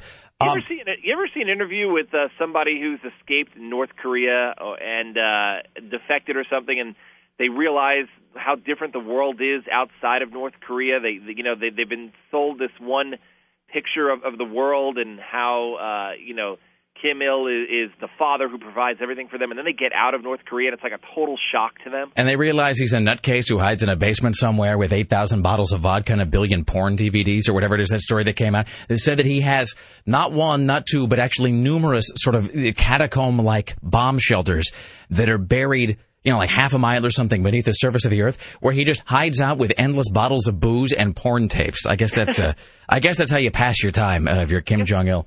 I guess all despots do that. Didn't uh, Saddam Hussein's uh, son Uday? And I think eh, that's right. Uh, Uday and Usay was the other. I forgot about that. It was just like it was like one big pornateria. I think Idi Amin was the same way. Also a refrigerator full of heads, but that's that's less pleasant. Um, hey, do you have the? Did you see this thing real quickly in the in the New York Post about Keith Urban? No, I didn't. So country singer Keith Urban, Tim Riley was showing me the story. I guess he Have him was. outside Webster Hall with his tour bus on East 11th Street at 3 a.m. So I guess the deal was that the tour bus. What is the phrase they used, Tim? It dumped. Do they actually say sewage? Uh, it emptied the vehicle's septic tank outside the club. There was 150 square feet of gunk, a half inch thick outside the main entrance. It was a literal boop show. Oh, that's gross. Uh, the staff sprinkled the foul remains with anti-odor powder and waited for it to dry before bagging it up. Imagine, imagine to this- take to a dumping ground in New Jersey. of course. Why dump it in New York if you can take it over to Brunswick? You know, if it was raining, that would all wind up in the Hudson River. You know, the overflow from our storm drains. First of all, I like the That's so special. They didn't want it to end up. No, it's Keith Urban gunk. This isn't just any gunk, uh, Steve. You know, the, I like the idea that a it's called gunk, that that actually is a sort of scientific a designation. half an inch thick B that it's half an inch thick, outside the main entrance. and that they sprinkled it with an anti. Is that like that pink stuff that they would dump on vomit whenever you, some kid would lose his lunch during uh, during third period in school or whatever? That's a mysterious substance. The hell, it is like every school has that, and it's like pink sawdust or something that they would bring in. You know what I'm talking about in school when some Oh, kid would hurl, and they would just. Steve, did you have the pink sawdust in your school that they would put on the? Uh, no, I went to the New York City public school system. I don't think they could afford the pink stuff. They just, all they just had dirt. They just uh, it's all they had, just dirt and sand. So and then that they haul the uh, the Keith Urban gunk to New Jersey for disposal. That's fantastic. I'm surprised, like his fans weren't scooping it up.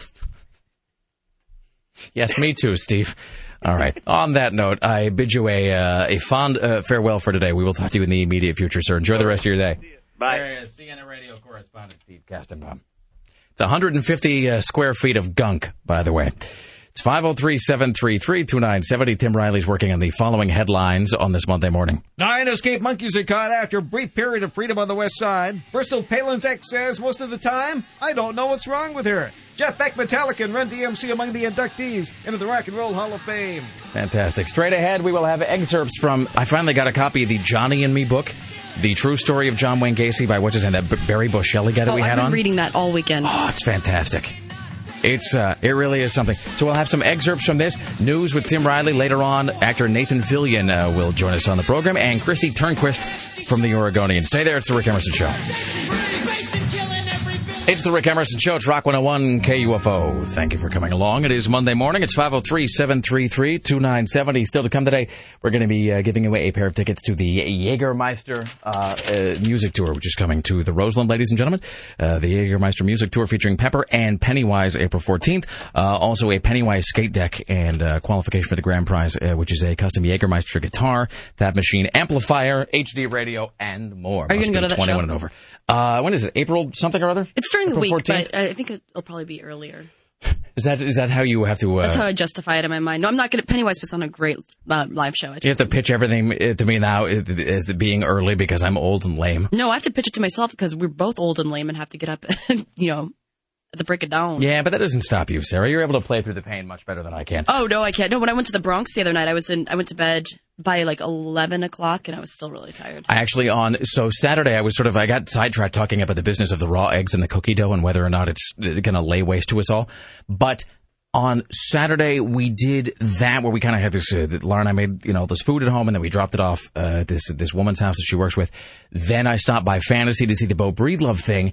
Then we went back home, we had dinner, and I went to the Baghdad Theater Saturday night at 10 o'clock to see the big screen showing of Creep Show, which I'd never seen on the, uh, I'd never seen in the theater. I mean, that was one of those movies that I rented, I think compulsively when I was a teenager. It was always just that and trading places for some reason because it wasn't out on, you know, it wasn't out on DVD, obviously. And so you, and you couldn't get, like the, the pre, people don't, don't remember this. People don't remember that in the early days of VHS, that if you wanted to buy a copy of like Die Hard or something on home, you know, on, on a video cassette, that it was like $89. I mean, when you think of it, you go to the store and there's a Walmart will sell you a DVD for like four bucks. Uh, the idea that you were paying 90 bucks a throw for a movie on VHS was just insane, but that's how you did it because there was no, it's because like the pre, uh, the pre-watched, the previously viewed VHS revolution is not, had not yet taken place. And so you were just required to sort of rent things over and over and over again, or else you would do that uh, jazz where you were renting two VCRs, or maybe renting a second VCR if you already owned one, and then making a bad copy of the movie. And so then you would just sit there and watch like this terrible ninth generation duplication of the film. So my friends and I would just watch Creep Show uh, uh, relentlessly. And the chance to see it uh, in the theater was, you know, kind of kind of unmissable. So I go and I met up with uh, Chris Paddock on Saturday, and the movie is advertised as starting at 10. In fact, I double checked when we left. It actually said on the marquee outside, Creep Show, 10 p.m. So I show up at like 9.50. And of course, it doesn't start at 10 p.m. From, I don't know how long this movie had been going, but Paddock and I go in and we sit down and we're like, well, there's nobody here. That's sort of strange. There's like four people in the theater and they're playing a made for German TV version, uh, a made for TV, uh, uh, like documentary about Iggy Pop. and so it's all it's all like in English but with German subtitles, except for the narration, which is solely in German. So really the only thing you can understand are the small interview segments and then like the sort of shrieking wail that is Iggy Pop's live performance. And we're looking into the going, why are we are we asleep? Is it am I hallucinating this? So I'm sitting there in the Baghdad, me, Chris Paddock, four other people, and a German television program on the screen featuring Iggy Pop smearing himself in peanut butter. And I'm sort of looking at my watch and thinking, like, have I, if I, am I in some sort of an odd uh, surrealist play? Where have I gone to? And then it turns out the creep show, for whatever reason, was just bumped till 11 o'clock. So the Iggy Pop thing goes from 10 to 10:30, and then from 10:30 to 11, it was another German television program. This one all about the Red Hot Chili Peppers. Oh, your favorite band ever. Night, and it was, but it was from 1983. It was like before they even had any kind of mainstream success. And Anthony Kiedis is wearing a kilt made out of an American flag and like a like a Tigger hat. And then Flea is just is just wearing like Budweiser beer shorts, and I'm just it was like 25 minutes of that before the creep show, uh, you know, the, the, film actually even started. So it's just the weirdest uh, Saturday night, and of course added to the fact is you know that I've been up since 3 a.m. or whatever, um, you know, because I'm trying to kind of maintain the same schedule even on the weekend, so I don't get completely uh, just trashed. It's just the strangest uh, series of events. All right, at the news desk, this is Tim Riley. In the news with Tim Riley. Speaking of Flea, the Flea comments on the Music Awards ceremony the other night why heavy metal music is good for the kids. When I hear Metallica, I get this feeling that they are doing something that they have to do. Like there is this thing in them wound up so tight that they have to let it out, let that thing uncoil. It has to be released. An infinite well of sadness, a hell of a lot of pain and anger, but mostly a lot of love for the process that they have created for releasing this stuff. It is always really absurd to me when I hear people speak of heavy music, angry, aggressive music, as being negative or healthy for children, so on, blah, blah, blah. Firstly, the playing of ferocious music is the healthiest release of anger for the performer of it.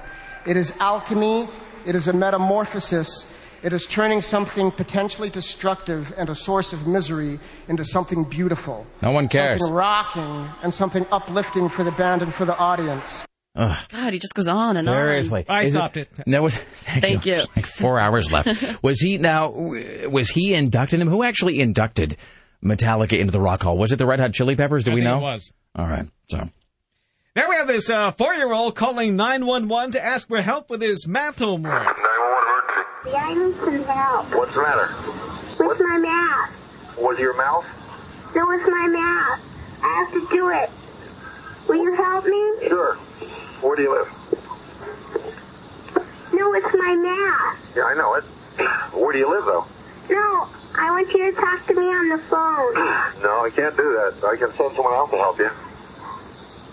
Okay, um, What kind of math do you have that you need help with?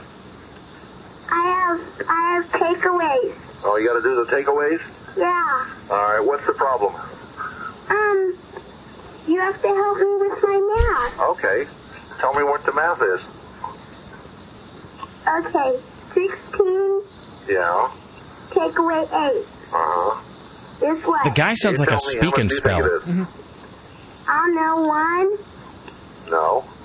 How old are you? I'm only 4. Wow.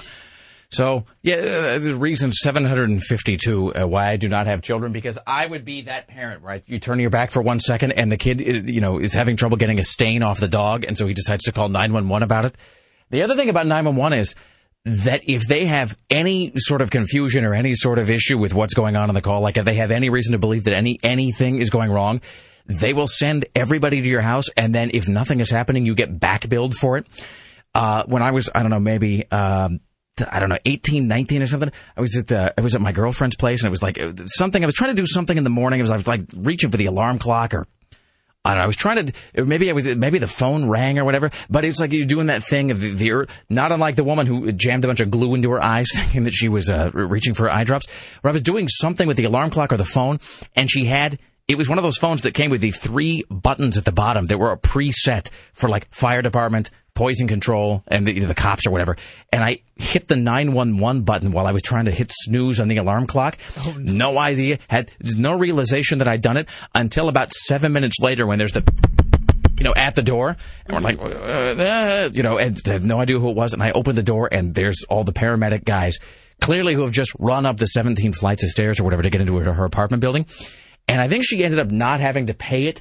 Um, but they did at one point threaten to bill her for the cost of sending everybody to her house. So uh, maybe uh, be careful about the, letting your children near the phone when they're four.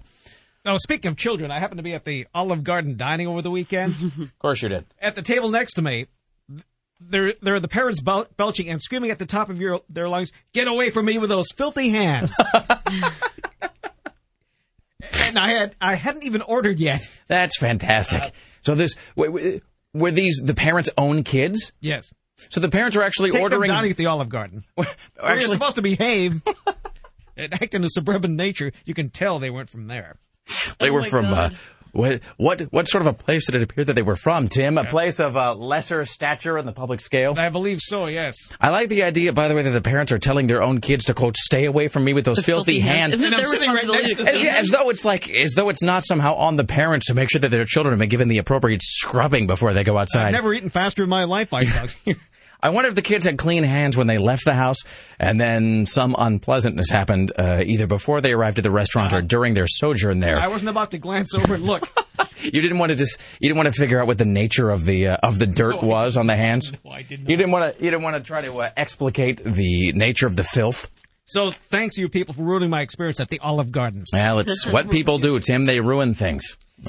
Hey, no, more jobs to Portland. Fifteen hundred. They need fifteen hundred people to dig a deep hole. This is a one hundred thirty-eight million dollar reservoir project. It's uh, going to take three years to build. It'll start this summer on the Powell Butte Reservoir.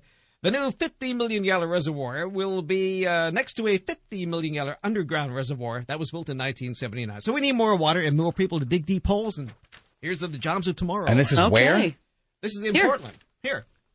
Uh, is there a How shortage old are you? of is there a shortage of reservoirs? Yes. We've had this discussion before. Where I don't even really know what those things do. It, it's a deep hole that holds the water you drink. No, I I understand that, and, And, it's sort people of always get caught swimming or, you know, uh, excreting bodily functions into it because they, they just can't resist doing it. well, well because that's what it, that's what it's because it's just fun, Tim. Um, Before they go to the Olive Garden. wasn't that in my neighborhood where they found the homeless guy floating in it? Wasn't it Oh, in yeah. the Mount Tabor Reservoir? And they found Well, the, they're so big and open too. I mean, I, I'm not surprised that more people don't get in it. well, it's just Everybody jump in. why don't they put a lid on those things? They they thought about it, but it would cost the taxpayers too much money. But I mean, doesn't that seem like money worth spending? I mean, I call me crazy, so. but I mean, I don't mean to speak out of turn here, but it's like you- it's like you don't have a water cooler at the office that's just a big bucket, like with a spigot at the bottom of it. You know what I mean? Like, it, why would you do that? That doesn't make any sense at all. It seems like if you're going to have, um, you know, uh, the rest of your drinking water in a place that is maybe, oh, I don't know, closed off so that birds can't uh, relieve themselves into it, maybe you ought to consider doing that at the reservoir that holds all of the city's drinking water. I, I'm just speculating, but it seems like that might be advisable. All right, here's Tim Riley at the news desk. So uh, two rock climbers have been killed after they fell in a gorge climbing area. This happened at Horse Thief Butte. They fell uh, 35 feet from the top of a rock. It's not known what caused their fall, but those areas are dangerous. We've seen pictures of those things with a with a long drop. Yeah. One wrong step, it's like you know some tragedy at a like Little House on the Prairie. So you have to be careful if you're climbing there. The uh, woman's husband, who is also the brother of the man who died, was also at the climbing area, but he wasn't injured. Then we have, uh, we told you about this story from Washington State earlier about the guy that went berserk after his wife was having an affair with somebody at a convenience store. He uh, followed her, caught her at the convenience store. Then he goes home and uh, kills his five kids. They were living in some trailer park, of course, and this was uh, right outside of Tacoma. This was not a tragedy, this was a rotten murder. Too often we call these things tragedies. What happened was five innocent kids lost their lives. Yeah, ending up as a cop at Tacoma is just drawing the shortest of straws. I mean, it really is. That, that you've just you've lost some you sort can't of help anybody, right? There's no, nobody in Tacoma can be helped in any way, Tim. That's uh, the only thing that really is going to help that city is just one big power hosing, just a just a good a good scrubbing, and just to start start over from scratch. Here's Tim Riley at the uh, CBS Radio News Desk. Well, you're probably wondering what My- Miley Cyrus is up to today. More than anything. She says she differs from her character in Hannah Montana because she doesn't let her career overcome her. This is so much more than a job to me. It really is my life, but She's it's turning into Linda Lavin. Everything I eat, sleep, and breathe. I love it, and when I'm working, it's the best thing ever. And music is my number one passion. I love making movies, but you can't let it completely control you because No, otherwise you're it's just a just puppet on strings, and you become something that you don't have any of that reality anymore. It's like they're paying her in cartons of parliaments. She, she wants everyone to know that she is a real person with real feelings. I, hardest thing about Dealing with all the different things that I do go through with paparazzi and stuff is just people remembering that you are a real person. I feel like people forget Uh-huh. that sometimes and forget Don't privacy forget. and respect. And it's important for you to, you know, remember that I am a real person and have feelings and all that crazy stuff. I just think this movie Feelings and and everything that. It's really is deep. really going to prove Are you that to kidding me? Jesus, what is she going to sound like when she's 25? I mean, really, she she's has feelings and all that crazy stuff. By the time she hits uh, 30, she's going to sound like James Earl Jones. Mm-hmm. Good God Almighty. All right, ladies and gentlemen, Miley Cyrus. A 45 year old hiker was buried by an avalanche at Brighton Ski Resort in Salt Lake City when a slab of snow cracked above the uh, Millicent Bowl, I guess it's called. The Millicent Bowl. Eric Railsback slid the length of a football field down the narrow rocky ravine. Salt Lake City Sheriff's Lieutenant Don Hudson says Railsback was buried up to his chest in snow and was able to shovel himself out. That's pretty miraculous. It appears the avalanche was about 10 feet deep and about 50 feet wide, and the slide actually went about 300 feet. Uh, luckily, he just twisted his knee and he was able to dig himself out with his shovel. Is that a cop just now? Yes, it is. Was he being interviewed at a 7 Eleven? Sounds like it. Play that back if you would. Play that back. That sounds like a. That sounds very much as though he's being interviewed. It uh, appears the avalanche was about 10 feet deep and about 50 feet wide, and the slide his actually phone. went That's about his 300 Isn't that feet. Verizon? It doesn't Uh, it sound exactly like the door ringer to a his knee, 7-Eleven? He was able to dig himself out with his shovel. That that I don't know. I'm uh, I'm undecided about that. I think he may have been obtaining uh, some sustenance at one of our finer 24-hour eateries. Tim. All right, let's do uh, one more here, and around the corner we will talk to uh, Nathan Fillion, will be joining us, as well as Kristi Turnquist from the Oregonian. Later on, the top five songs that sound just like "Smells Like Teen Spirit." At the Six Flags in Texas, they're back up and running again after it suddenly lost all its electrical power over the weekend. The power stopped flowing around 3:30 p.m. local time when it's the most crowded. It took backup generators about an hour to repower the park. That meant many adventure seekers were left hanging, literally in many cases, hanging upside down amid ride. Nobody was hurt in the blackout. Park officials said it took them more than two hours to get those people right side up again. I wonder what that does to your body. That can't be good to just be sitting there dangling for 120 minutes with everything sort of uh, upended in, in your body. I would imagine it clears just about everything out, doesn't it? From both ends. 150 uh, square feet of gunk, Tim. That'll clear you out, Ke- uh, Keith Urban style. Tour bus. Take this to New Jersey. Get me some baggies. God, imagine being the poor soul of that theater in New York had to go clean up Keith Urban's feces. I mean, that's just that's just the scientifics. Th- th- These are just facts. We're just we're just relaying them as they I didn't know they in. were actually his. well, I don't know that they actually. Some of them okay. are his. They're I don't know that you could pick it out of a lineup, but I mean, it was certainly from his tour bus. I'm saying that's a. I'd say the odds are probably one in three. Let's never talk about this again. It's the uh, Rick Emerson Show. Straight ahead, Kristi Turnquist and the Oregonian actor Nathan Fillion. And later on, your chance of winning a pair of tickets to the Jägermeister Music Tour featuring uh, Pepper and Pennywise coming to the Roseland Theater. Stay there. It's the Rick Emerson Show. It's the Rick Emerson Show on Rock 101 KUFO. It is Monday morning. Straight ahead, we will talk to actor Nathan Fillion. He'll be joining us uh, around 20 minutes after the hour. Uh, that is, what, about uh, 13 minutes from now. We'll talk about uh, Castle, which is his new television series. He was, of course, also in Dr. Horrible's Sing Along blog and Firefly and Buffy and Halo 3 and Lost and basically every cool thing you've seen over the last uh, two years. Kristi Turnquist from the Oregonian will join us as well. We'll do today's top five, the top five songs that sound just like Smells Like Teen Spirit. And we will give, be uh, giving away a pair of passes to the Jägermeister Music Tour uh, featuring Pennywise and Pepper, which is coming to the Roseland April 14th. This at the news desk is Tim Riley. In the news with Tim Riley.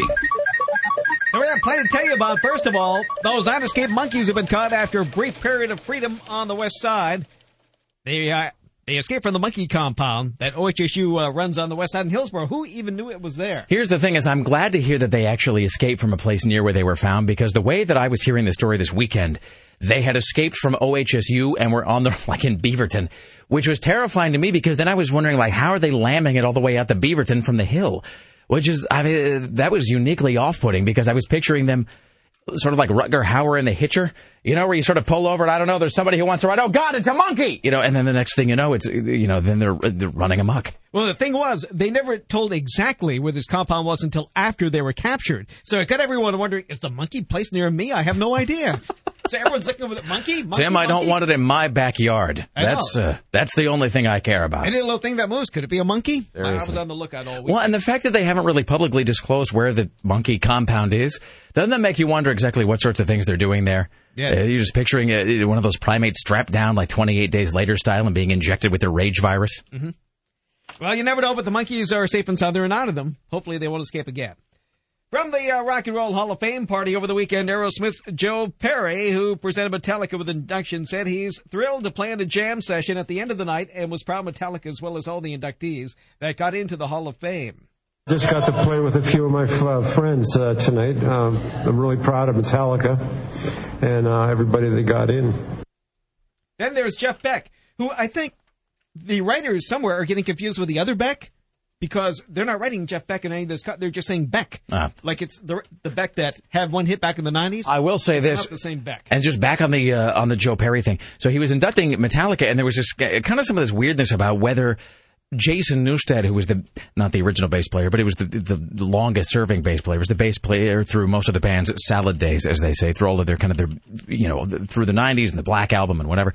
Um, and then he left the band kind of acrimoniously, and it's all well, it's documented in that film, that some kind of monster uh, movie and he was replaced by what's it by Trujillo, uh, that guy. Uh, it was Robert Trujillo who replaced him, who I think was the guy from Suicidal Tendencies. Anyway, so I guess. What happened is they had both of them out there at the same time. There's been all this debate: is it going to be Jason Newsted or is it going to be what's his name Trujillo? And I think they both came out. And I know I'm Master of Puppets they had the rest of the band and then two bass players going simultaneously, which is which is sort of cool because you I, there was uh, that weirdness when Blondie got inducted, where there was a lot of sort of weird like spatting between the various band members. And then I don't know if anybody remembers this, but of course all the guys in Cre- Creedence Clearwater Revival they all hate each other, and they hate each other to such an extent that when CCR got inducted into the Rock and Roll Hall of Fame, of course the big you know the the big thing that happens every year is the bands get inducted, and then all the bands that have been put into the Hall of Fame that year go up and they do a set, and then it ends in a big jam session. So you've got John Fogerty, and then you've got like Stu Cook and Doug Clifford and whoever, the other guys from CCR, uh, that are all getting ready to play. And they're all sitting out there in the crowd, and they're waiting to be called up on stage to perform as CCR, and they're thinking, all right, we're going to put years of rancor behind us. We've all had our difficulties, but now we're going to, we're going to move past it as grown men, and we're going to get up there with, hey, wait a minute, what, what seems to be, why is John Fogerty on stage? We're still in the crowd. And then John Fogerty, it was like John Fogerty and Bruce Springsteen and like a bunch of guys from Paul Shaffer's band that went up and played all the Creedence Clearwater Revival songs. And meanwhile, Stu Cook and Doug Clifford are just sitting in the audience going, wait, we're over here. Hello, John? Ah, crap. And then they were just sitting out there in the audience watching the entire thing unfold. So, for good or for bad, we were uh, we were spared that uh, with Metallica. Let's do uh, one more here. Let's do a uh, uh, snuff watch. Here's your snuff watch for Monday on the Rick Emerson Radio Show.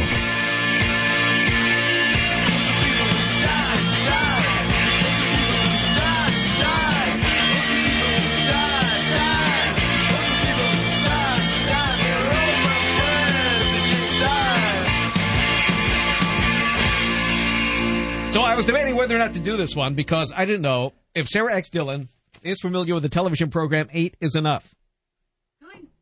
I know it in like pop culture reference. See, as I said, she's heard it referred to. Yeah. Okay, you were right. Yeah. So I. So we're going to do it anyway. We were we were having this discussion today. The is this out of the demo discussion? Right. Tim's like, well, I don't know. Does Sarah know eight is enough?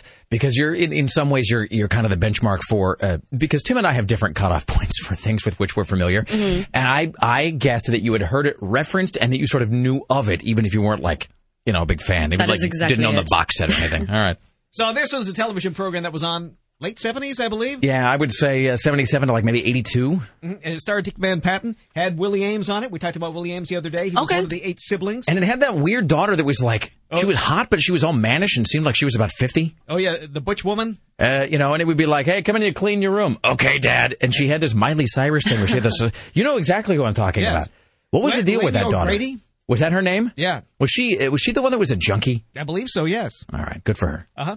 Well, anyway, this was about real people. And the person who wrote the original Eight Is Enough script, Tom Braden, he was a newspaper columnist. He wrote the book in 1975 entitled Is a Knife. It inspired the television series. He sold them the rights really cheap for like a, a thousand bucks or so. Anyway, he died over the weekend. He was uh, 92 of natural causes, they say, although he used to be in the CIA. oh, so it's automatically suspect. And it's interesting, all these popular people on the obituaries you never thought of before, and they tell you after they die they're in the CIA, and he was too. Julia Child was, remember that? They told us that. Anyway, he was an officer who also created the CNN program Crossfire, and then he went on to buy a newspaper afterwards. You see, if you're in the CIA, you get all the breaks. Also, you get to marry the woman who's an aide to Nelson Rockefeller. Well, the guy, the, the Eight is Enough guy created Crossfire? Yeah.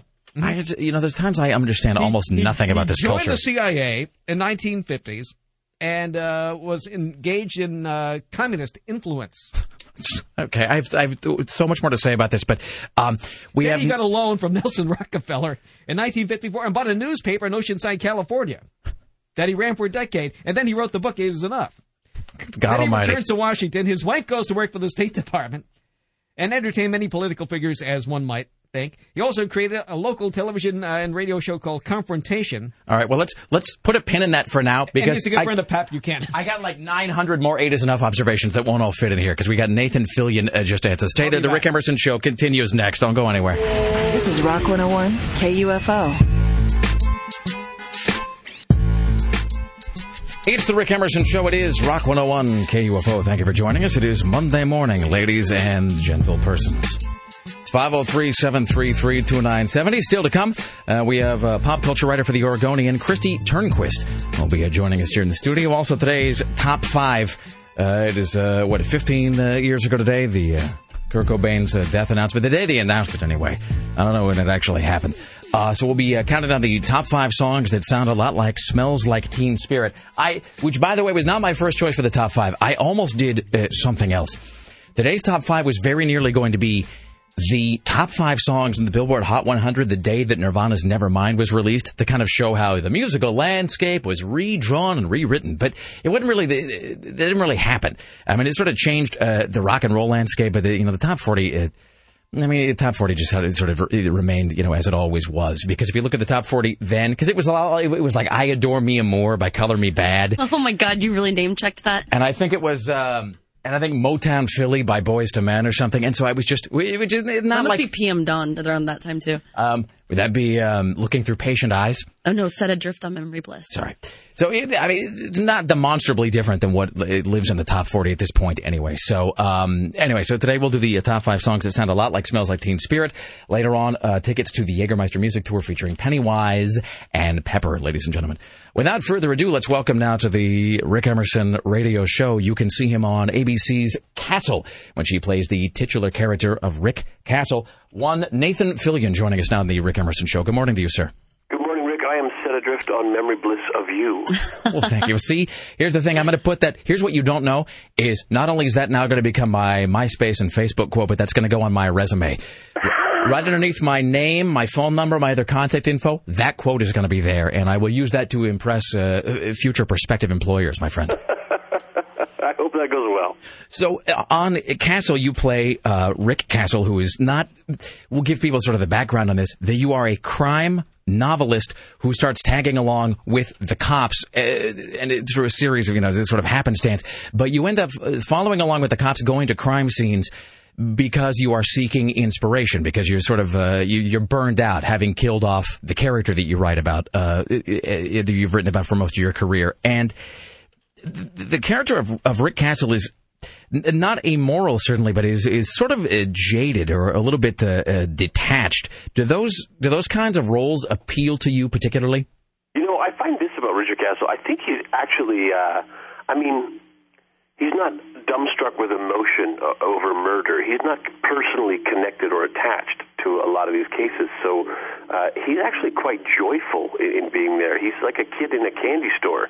Uh, rather than making up murders, he's he, he's right there in the forefront of, of a homicide investigation, and he finds it incredibly exciting. And he's also extremely attracted to Kate Beckett, the detective he's following.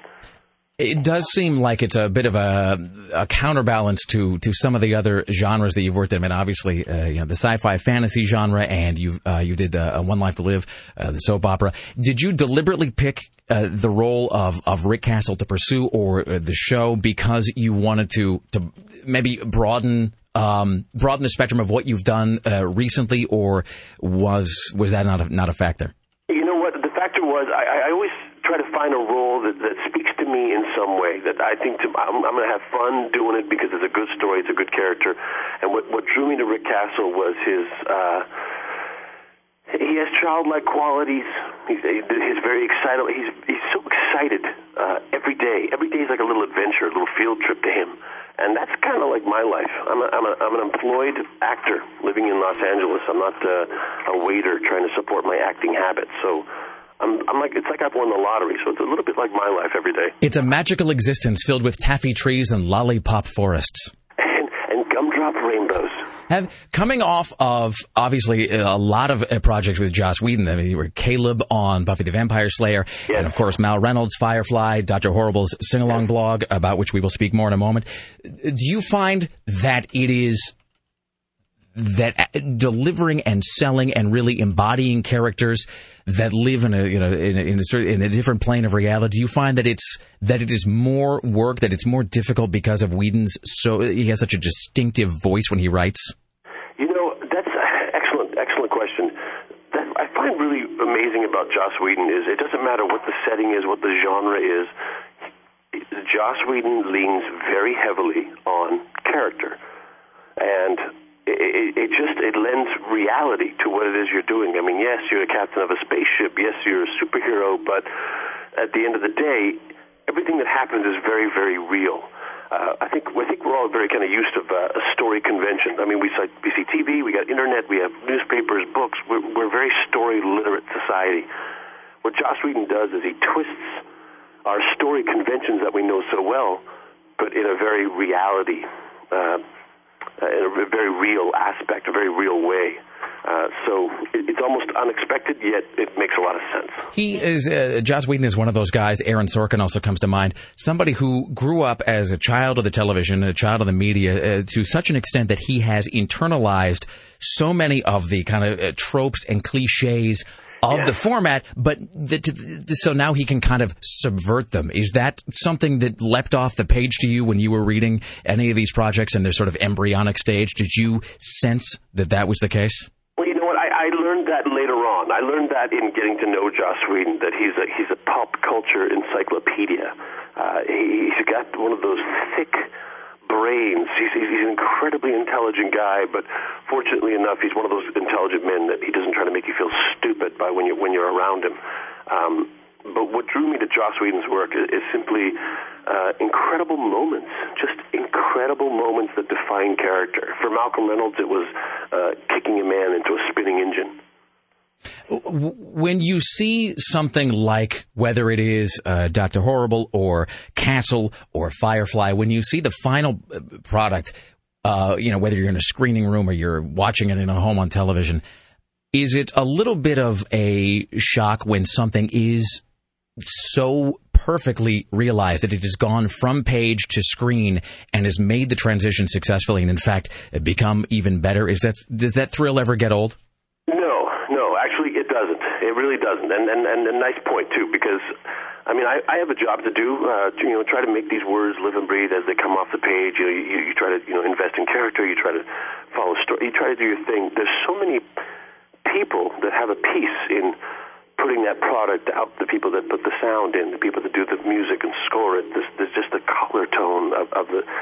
So when everybody puts in their part, and you get that completed piece, it's so much more than what you actually put into it.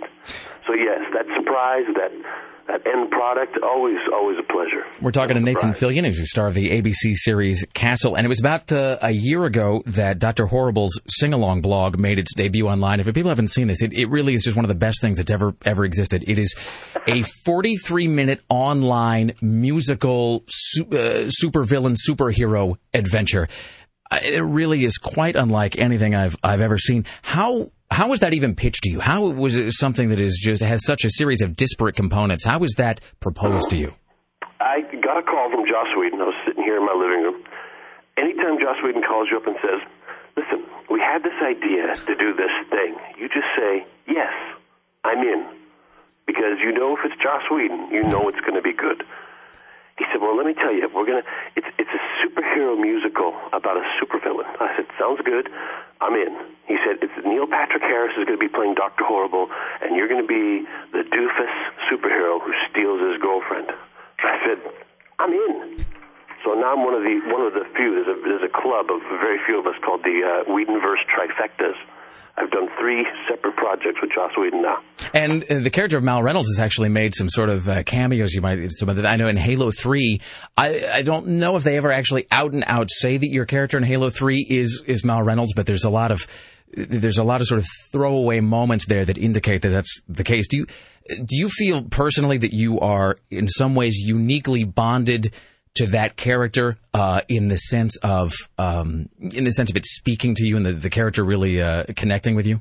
Absolutely. I mean, I, I'm I'm a little bit married to that guy. Mal Reynolds uh, has a, a place in my heart that.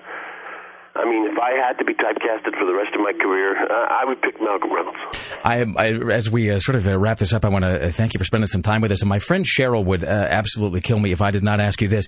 You provided uh, one of the voices for the recently released Wonder Woman DVD, and is there have you heard any talk of a, a film version of that, a feature version of Wonder Woman? Is there anything sort of like that in the offing you're aware of? You know, I heard there was something, but it was years ago, and I heard that Joss Whedon was actually writing it, uh, but he was off the project uh, for some time. I don't know if they're still going to do it. I have no idea where that sits, but uh, uh, if they're interested, I'm in. Uh, final question: In 2007, you appeared in the movie Waitress, and as I, I was a fan of, of Adrienne Shelly for a long time, and of course she was uh, tragically uh, murdered shortly before the film's release. Um, just, I, I have to ask for much as my own knowledge, what what was that experience like working with Adrienne Shelly? What was what was she like as a director, as, as a person? lovely lady. You know, you get uh, you get a director who's also an actor, and you find. I, I, my personal experience is that I've found that they have a, a very interesting language, whatever that that that language is to communicate to to actors and and and, and tweak a performance in just a certain way. I, I found her language to be uh, very succinct and very uh, exacting. Um, we were actually doing that movie, and she would direct us in a particular way, and Keri Russell and I would be looking at each other saying, "Really? Is that? I mean, Adrienne, we can do it like that. Is that okay? If that's how you want it to be done, we didn't really understand how well it would come together in the final piece, but." Uh, uh, I think that's a, that's a movie that came together. One of those things you're talking about, where the final project, uh, the final product, is uh, uh, uh, so much more than the, the sum of the parts that you've put into it. It's a beautiful film, and really just uh, and uh, one in a long series of of fantastic projects with which you've been associated. Unless you think I'm just sort of waxing your car here, I mean, any. You know, you seem to have done your homework, Rick. I really appreciate it. That's Well, really nice of you. I have to say it is uh, it is always uh, it is always a pleasure to uh, look. I tell you this: life is just too short for bad movies, bad TV, bad art, bad entertainment of, of any kind. So, um, so it, I think I speak for a lot of people when I say that to you and the, the circle of creative folks of which you are a part. Uh, that we want to thank you for you know for creating some things that are that are really entertaining and compelling and textured and layered and all of that. So the show is Castle. It airs on ABC. Best of continued success in art and life and all things, my friend. Thank you very much, Rick. All right, thank you. Ladies and gentlemen, Nathan Fillion. There you go. Greg, do you want to um, pick that up there and make sure that we are hunky dory? Excellent. Fantastic. All right, there you go. Nathan Fillion, ladies and gentlemen. Cool. I need to All right. finish watching Firefly. Oh, man, it's just the best. It's just. I've, I've seen a few episodes of it, and I, I, it was so cool. Oh, it's just like one of the best things. That's it. It. Here's the thing about Firefly. I mean, it, it's almost pointless now to gush, but I guess now is the time that you do it because I mean, they, you know, because obviously the series got canceled and they made Serenity and you know some follow up projects uh, to that. And there's a video game and whatever. But um, you watch it and it's just so painfully good that it actually just uh, it is. Here's the thing about watching the show Firefly is that and I was kind of late to the party on that. I mean, I'm not going to pretend that I was like an early adopter of that show, even though I was a huge, I mean, a big Buffy fan and Angel and whatever. I w- was a little bit late to the party uh, with Firefly only because I knew from the get go that it was go- that it was canceled. Like that's the thing is I knew there was a finite lifespan on that program, and so part of me just just didn't even want to. I didn't even want to watch it because I didn't want to get to the to the end uh, where then they yanked the show out from underneath me. So I resisted watching Firefly for some time just because uh, you know, I knew I knew what was at the end of that road. Um, but when you watch it, it is a little bit like this is a strange analogy, but watching that show is a little bit like wiggling a loose tooth, where it's sort of painful and it's satisfying all at once. I like flossing. It, it's exactly like that, Sarah, because because it's such a well crafted, well acted, incredibly written show. But then you knew that you know it was all going to end in tears Mm-hmm. and cancellation and renewals of according to Jim. So because that's the world in which we live. It's 503-733-2970. Tim Riley's working the following headlines on this Monday morning. A Washington man murders his five kids after his wife plans to leave him for a guy at a convenience store. Those nine escaped monkeys are caught after a brief period of freedom when they escaped from the OHSU monkey joint. We found out where that is too. It's 185th and Walker Road. Write that down next time you see a monkey. Security guards fire at the paparazzi at Tom Brady's wedding. Was that was he uh, marrying that what's her name Gisele Yeah. Yeah, that model. Whatever her name Nobody is? can pronounce her name. Doesn't Oh, matter. and she's evil too. But who fires at the press is- paparazzi? No, and the press is turned on her. Well, I would think so. What with the gunshots and after all. that. Seriously. No, that and also like you know how he um had a kid with Bridget Moynahan, whatever. no. that- He has a habit of getting involved with women with impossible to pronounce last names. Exactly. He's No. got to stop this. Well, she birthed and that Bridget lady She birthed, birthed. The, she birthed the baby, but then Gisele just did an interview saying that she feels like the child's 100% hers. It was just really messed up. I don't know. So anyway, the tides are turning on Gisele. What do you mean she feels like the child? Oh, she has a sense of ownership. Not that there was any confusion. Exactly. Like she already stole the girl's, you know, husband slash boyfriend or whatever. And Well, why not complete the package? yeah, she's like that baby is mine 100%. It was the creepiest thing. Farrah Fawcett's selfish loser son gets arrested for drugs again as she suffers in an LA hospital. Keith Urban's tour bus dumps his bodily waste at the front door of the New York City nightclub where he was about to perform. That's uh, that's only if you're a member of his gold uh, his gold star press uh, his uh, his fan club. Everybody else just gets a bumper sticker. You get uh, Keith Urban's DNA and feces. There you go. All right. It's 503-733-2970. Let's welcome now to the Rick Emerson Show from the Oregonian pop culture writer, correspondent, raconteur, uh, extraordinaire, Kristi Turnquist. Hello to you. Hello to you. Hey, did you hear we were talking to Nathan Fillion just there? I love Nathan Yeah. Fillion. he makes everything worth seeing just for his participation alone. As a matter of fact, I am such a fan of Castle because of Nathan Fillion that I tune in early and have somehow inexplicably caught Dancing with the Stars. Is dancing? Is what's his name still on that? Uh, uh, Steve Wozniak. Oh, oh, the Woz. No, he he got the boot. Really? Yeah. Uh, Yeah. That was the only reason I considered watching is to see Wozniak out there uh, dancing. Is I Steve-O still on it? I think he is. The although jackass guy? Yeah. Yeah, he's one, but it's been like carnage on the dance floor this season because people have been getting you know horribly injured. Steve-O got injured, and Jewel got injured and had to drop out, and Nancy O'Dell got injured Has had Jewel ever out. fixed that weird snaggletooth thing that she's got, or is it her trademark at this point? I think it might just be her her thing. You know, she's got that. You know what I'm talking about? She has the she has the strange. She has that weird gap thing in her teeth. Who does? Jewel. Oh yeah, she does. It's like oh, I can't remember where it is. Is that one of those? Did, she ever get it taken care of, or is it still the case? I don't think she did. I think it's still there. Is it? Uh, it's to That help her Jewel keep. seems like an unpleasant person. she too. really does, boy, man. She just. Can I just tell you this? Uh, when I She's was just- yeah, everything I've seen with her, she seems like a bitch. She does. She seems really unpleasant. She seems uh, just uh, deeply, deeply unlikable, like down to the down to the atomic level. when I was living in San Diego, uh, I used to spend a lot of time at a place called uh, uh, it's not there anymore. But say I sound like now I sound like Marty DiBergi. A place that's not there anymore called the Electric Banana. But there was a place called Java Joe's, which was a coffee house, uh, kind of a performance place, and they would have open mic night on Monday.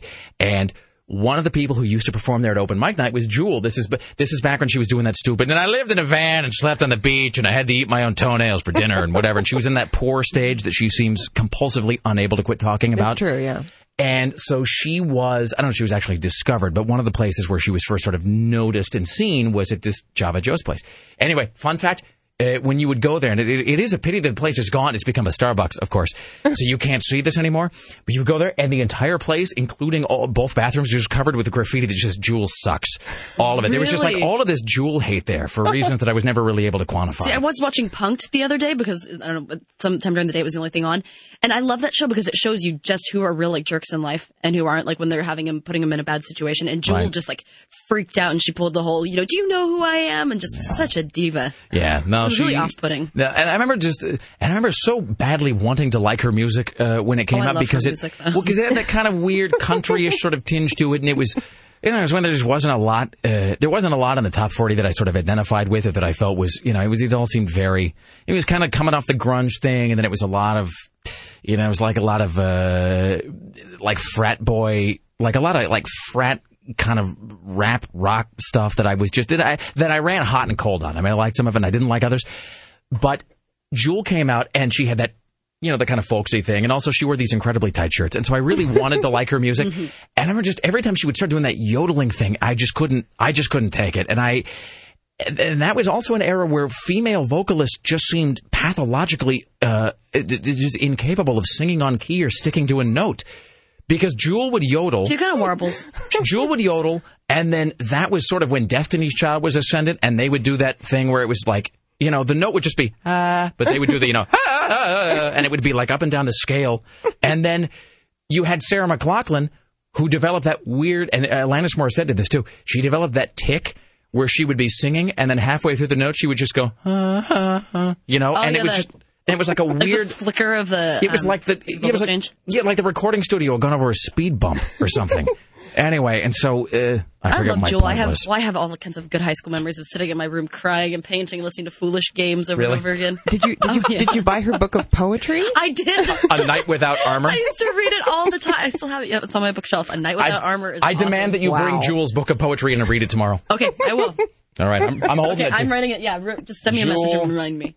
Poetry, Sarah. That's quite a confession. Do her poems rhyme? no, that's that's how you can tell she's edgy. They don't rhyme. They're not real poems, Sarah. All right. Hey, speaking of books, you know what I have here? And we never actually got a chance to read out of this.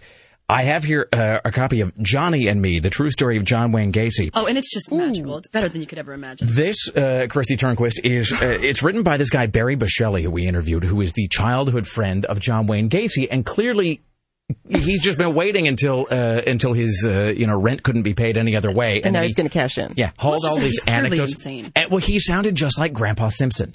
Um, and Grandpa Simpson, if you remember, he did that. Uh, there was that whole moment where Grandpa Simpson told the onion on a belt anecdote. And back then, you had to take the ferry over to Shelbyville. Only it wasn't called Shelbyville; it was called, you know, Pawtucket. But if you tried to get to the Pawtucket, you couldn't because the map was inaccurate and it said Shelbyville, even though Shelbyville didn't exist yet. And the ferry cost a nickel, and nickels had bumblebees on them, and I had an onion on my belt, as was the style at the time. And there's these anecdotes that go on for no, they go nowhere and they end nowhere. And so it is with this book by uh, Barry Bushelli. And so this book, Johnny and Me, is 178 pages. And by the way, this print is big. Yeah. There's a lot of white space in this. Um, How does he build up to the actual, you know, uh, murders? Well, see, because he wasn't even around for that. It was that he sort of knew him uh, when they were when they were teenagers. I will just read one one sample uh, paragraph here, and then uh, we'll get caught up. And straight ahead, we will talk about the box office this weekend. Still to come, uh, your chance at Pennywise tickets, and we'll count down the top five songs that sound a lot like "Smells Like Teen Spirit." This is from page fifty-one of Johnny and Me by Barry Bushelli. And uh, keep in mind when I read this, this is totally representative of the tone of this book. Keep in mind, this is ostensibly a book about John Wayne Gacy. I give to you now from Johnny and me, Barry Bushelli. Now, let me tell you about hide and seek. Thank you. Surely everyone has played hide and seek at one time or another, but not my sister's version. Usually, when it was my turn to play hide and seek, you faced a cement lamppost. It's not there anymore because it was replaced by a more modern lamppost, one that hangs over the street. Anyway, at times she'd like to ruffle my feathers or get my goat to annoy me by saying, I can't hear you, I got a carrot in my ear. That used to get me quite mad. She'd take a, uh, she would take her finger to my back and say, "Make a circle, poke your dirty finger in." Of course, I didn't know what she was talking about, but I did it anyway. Then I would turn around and act like I didn't know who was poking me. Then I would count to a hundred. Then we'd run off like a stampede of cattle to go hide. There was one of my friends who was kind of heavy next to the lamppost was a row of bushes. He'd try to run to the post without being caught and land right in the row of bushes and start flattening them. My father confronted him many times, saying, Please don't crush the shrubs. But boy, that kid could run and stop on a dime. There you go. Ladies and gentlemen, Johnny and Me by Barry Bushelli. When we return, Kristi Turnquist and your phone calls as we endeavor to give away a pair of tickets to see Pennywise at the Roseland. It's the Rick Emerson Show on Rock 101 KUFO. Trick is to tell them stories that don't go anywhere. Like the time I caught the ferry over to Shelbyville. I needed a new heel for my shoe. So I decided to go to Morganville, which is what they call Shelbyville in those days. So I tied an onion to my belt, which was the style at the time. Now, to take the ferry cost a nickel, and in those days, nickels had pictures of bumblebees on 'em. Give me five bees for a quarter, you'd say. Now, where were we? Oh, yeah. The important thing was that I had an onion on my belt, which was the style at the time. They didn't have white onions because of the war. The only thing you could get was those big yellow ones. Let's just screw it. That's the official model of, uh, motto of the Rick Emerson That's Show. our mission statement. Screw it. At least for today. It's the Rick Emerson Show. It's Rock 101 KUFO. Thank you for joining us. It's already 8 o'clock? Good No, God it's almighty. 7:54. I'm sorry, Tim. Is it already six minutes before 8 o'clock on a Monday morning? That is uh, 55 minutes after uh, 7. Uh, just real quickly here before we return to Kristi Turnquist from the Oregonian, we also have uh, news from Tim Riley ahead. We'll return to the 8 is enough story relentlessly. Here's why. Because Kristi Turnquist, who is ostensibly the pop culture repi- uh, reporter for the Oregonian, actually revealed that she had never seen Eight is Enough, which makes Not you a one episode. bad American. And yet you, you, and me knew both, an- sister. Yeah, but, but okay, but how shall I put this? Um, oh, I want to hear you do this. I'm Yes? just going to say that I would say Kristi uh, Turnquist and I are from uh, we are from the same generation. Perhaps not from the same generation as uh, as Sarah. That's just a guess, but I don't really know. I'm just saying. And yet, you knew a ston- uh, like a staggering amount of, of trivia about yeah. the show and about the casting of the oh show. yeah, I knew all this sort of uh, you know outer rim ephemera about Eight is Enough without actually having watched a single episode of the show because it looked so cloyingly saccharine. Oh, which even it to was. me as a kid. Cloyingly saccharine. because they did the. How long was the first mom on the show before she got replaced? Because she passed away. That was Diana Hyland, better known as the older woman that John Travolta was dating back in his Welcome Back Kotter days. because they had both been in the movie The Boy in the Plastic Bubble. I think that's which I think they is met. where they met, and then they replaced the mom on Eight Is Enough with. Betty Buckley. See? Later to be known for singing Memory in Cats. Why do you know this if you've never watched Eight Is Enough? Well, just because we always had a lifetime subscription to TV Guide. You would just sit around and actually, as opposed, was it just like more efficient to just uh, sort of sit there Matrix style and kind of and scan the entire TV guide into your head? I read the articles. That took the place of actually watching. Did you watch the reading the articles in TV Guide is like several hundred notches below reading the personality profiles in Parade magazine. By the I way, read those too. Of course you did. When you were not busy buying Fabergé eggs and the uh, like collectible dinner plates with basset hounds on them. Uh, can you name the replacement Duke brothers on the Dukes of Hazzard? Uh, oh Ah. gosh. Oh man. I am totally No, blanking. that, that I'm not impressed. Uh, uh, ladies and gentlemen, Tim Riley is working on the following headlines on this Monday morning. Bristol Palin's ex says, quote, most of the times I don't know what's wrong with her, unquote. Wait, is it Bristol Palin said this? Yes, uh, Bristol Palin's ex, I'm sorry. Oh, this is what's his name? Levi. Blah blah Levi blah. Nah, okay. Did you see that Sarah Palin her, herself made a comment about it though? Because I guess he was on. Was it The View or something? Because the guy Bristol Palin's ex boyfriend, the, the father of the whatever the Palin baby. Um, so I think it was it was The View or some sub View show that where he was making something. I think boy, it was Tyra. boy, I was he- thinking Tyra. it was yeah. a Tyra. Boy, God, Yeah, he's let's see if just as find it. he's as thick as two short planks. That guy is just. I mean, it's like you can just hear uh, sort of his the, the few stray synapses that he's got just sort of floating around inside his head and slamming into one another. Um, but he made some comment about how the family was a little crazy and whatever. And then Sarah Palin, not even like a spokesperson, not a representative for, not sources close to the, pa- like Sarah Palin herself went on record and essentially said like, F him. If I ever see him, I'll have his legs broken. I mean, Good she, for her. she went, I mean, she went right. Here's the song. I don't know what's going on with her, but she's usually in a pretty bad mood. She's short. Um, she doesn't seem Stubby. She doesn't want me around. I don't think. because he does he does seem like such a catch by the way Oh, dear. he seems like a compelling young man and so gifted all right uh kristi turnquist when we uh, come back we will talk about it's not the fast and the furious we talked about this friday but it's just, Just fast, and, furious, Yeah. Yeah, All right. that's how they rebooted the franchise. They dumped those extraneous thes. All right. Well kids today don't have time for the uh, the buzz what with my spacing and all. All right. That is straight ahead plus news from tim riley. And we'll do today's top five. The top five songs that sound very similar to smells like teen spirit. Also your chance to win a pair of tickets to see pepper and pennywise at the roseland it's all ahead. It's the rick emerson show on rock 101 kufo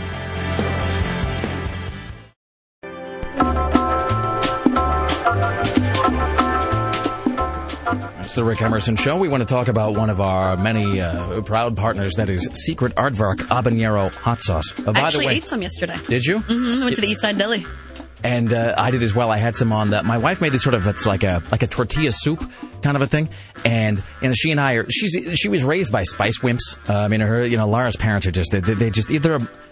They live in Provo. You know, there's just no spice there at all. Uh, and so, you know, as an adult, she's learned to, you know, she's acclimated a little bit, but she and I still like things at different spice levels. So I, I have that secret aardvark. I mean, I got the bottle of it right there, and I just put it on everything.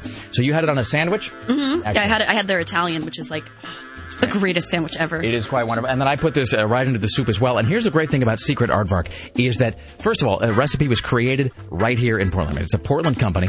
Uh, and, you know, it's uh, manufactured, it's made, everything kind of comes right out of Portland. And it is the perfect combination of flavor and heat. Because sometimes you get a hot sauce that is, you know, it's hot, but it's actually so hot that it just can't be used by a lot of people or anybody. Sometimes it's, it's, you feel like it's just like a stunt sauce. Like the guy just keeps it at his home so he can impress you with like, dude, it's 50 billion Scoville units. Check this out. Uh, Other times you'll get sauce that is just not hot at all, where they market it as being uh, very fiery and it's not. It just ends up being sort of a red pepper and vinegar kind of a thing. Secret Aardvark is the perfect combination. It's got a lot of great flavor. It's a Caribbean sort of southwestern uh, thing going on, and you can get it at New Seasons Market, uh, Portland area Whole Foods, or you can find out more. Their website just launched yesterday, by the way. It is secretaardvark.com. Secretaardvark.com with two A's. You can find out more about it, find out stores and restaurants that have it. And of course, if you go someplace that you're shopping or you're ordering food and you don't see it, you don't see it on the table, you ask about it. That's the only way they're going to know to keep it in stock. So ask about Secret Aardvark Hot Sauce. Secret Aardvark Hot Sauce. Secretaardvark.com is where you find out more about it. Secret Aardvark Habanero Hot Sauce. One sauce to rule them all. This is Rock 101, KUFO. It is the Rick Emerson Show. It's Rock 101 KUFO. Still to come this hour, today's top five. The top five songs that sound a lot like Smells Like Teen Spirit. Don't forget, Smells Like the 90s is coming up at 9 o'clock with Buzz today. And it was uh, 15 years ago today. Uh, certainly that the, the announcement, at least, was made about Kurt Cobain's death. Uh, an entire hour of Nirvana coming up.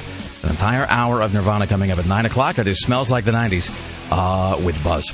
All right, let's quickly go around the room. You were where when you heard about Kurt Cobain's uh, passing? Sarah? I was in my woodshop class in eighth grade and listening to the radio and I saw it. Wow, it I'm there. old. Yeah. Right. Really? They had the radio on? Mm-hmm. You were allowed to listen to rock and roll while We were- working on heavy equipment? We were allowed to listen to the rock and the roll. Fantastic. Yeah, I think we were listening to.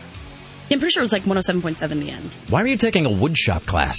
I mean, not that you. I mean, there's nothing wrong with it. It's just odd. I wouldn't. I don't know. I don't think I really had a choice in it. I think because I know that we had to, you know, take the like home ec class, and so I think they had us do like you know the boys class and the girls class. Ah, interesting. So I know I, I remember taking I was taking home ec at the same. That's so. That's like how I did have to take home ec because they wanted us to be balanced Mhm. or whatever.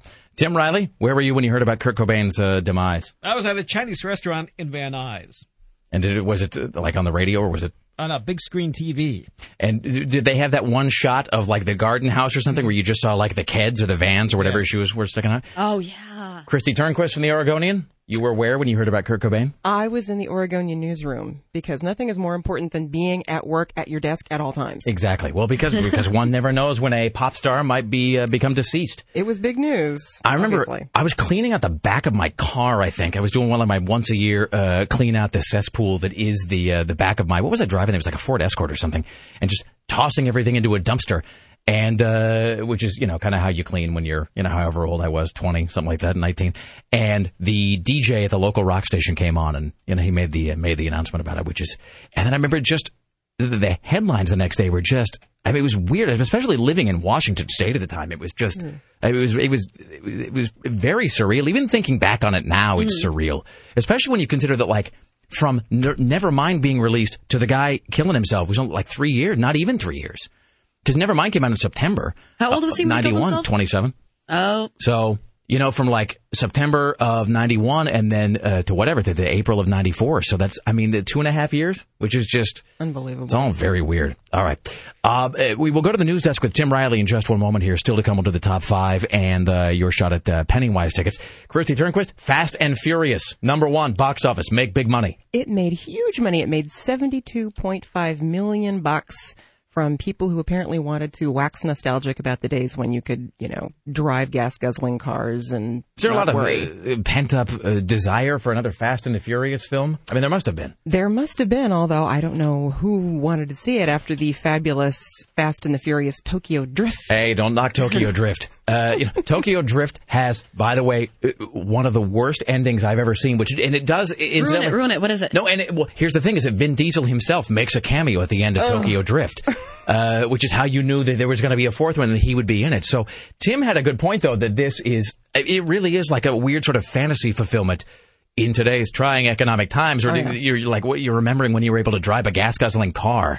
It was, it was the same with Dukes of Hazzard. That's why that was so big because it was right after the gas crisis at that time. But people are speeding around in hot rods and rolling them. Not a problem. So it's no longer you- you're no longer uh, sort of fantasizing about uh, about being an astronaut, uh, you know, or uh, you know going into outer space, or you know, not even really Daisy Duke. Probably it was really just the idea that you could drive a car made out of steel and concrete that weighed ten thousand pounds, and you could waste fuel with impunity. Oh yeah, And not admit- be caught. Yeah, and not be caught ever by them. It is the most American of uh, of dreams. Uh, I don't even know what else was was opening or what else was playing. What what unfortunate films had the luck to go up against Vin Diesel? against Vin Diesel. That is pretty scary. Well, Monsters versus Aliens hung in there for number two, um, still getting most of its business from 3D. And then there was The Haunting in Connecticut, the mystery hit. Oh, that's right. The vomiting out my uh, the my vomiting at the paper bag, yeah, yeah, movie. yeah. All right. And then uh, Knowing Nicolas Cage. Mm. which is the that's the apocalyptic. That's the, the he's telling the future with the the, the, the numerology or whatever. I kind of I kind of do too. You know, I've actually read, yeah, I've read a couple of reviews that say it's actually pretty good, but I have stayed away from it like a, you know, bad clams because it has Nicolas Cage Like in it. bad clams. I'm going to begin working that into my lexicon almost immediately. It's just everything he's been in recently has been so dire. Well, he does. Uh, he's a little bit. He seems to have a little bit of uh, bleakness to him as a person. Oh yeah. Uh, the movies. I don't remember the last time he made a movie that was sort of a big up. Anyone? Uh, See, that's what I can't. No. Valley Girl, really. That was pretty much it. So- Because I'm going through mad. I'm like Weatherman. Nope. Depressing. Maybe to bring it all back home, we'll put him in the inevitable Eight is Enough to big screen uh, adaptation, Kristi Turnquist. So I you can finally see that. See, because you haven't seen Eight is Enough, there's all kinds of stuff you can't weigh in on, like the fact that Tim and I were talking about this earlier. That one of the daughters seemed to be about 50 years old. uh, she had, I forget her name, but she was she was really butch and she had a voice kind of like this, and it was like she'd been chain smoking Pall Malls on the set all day.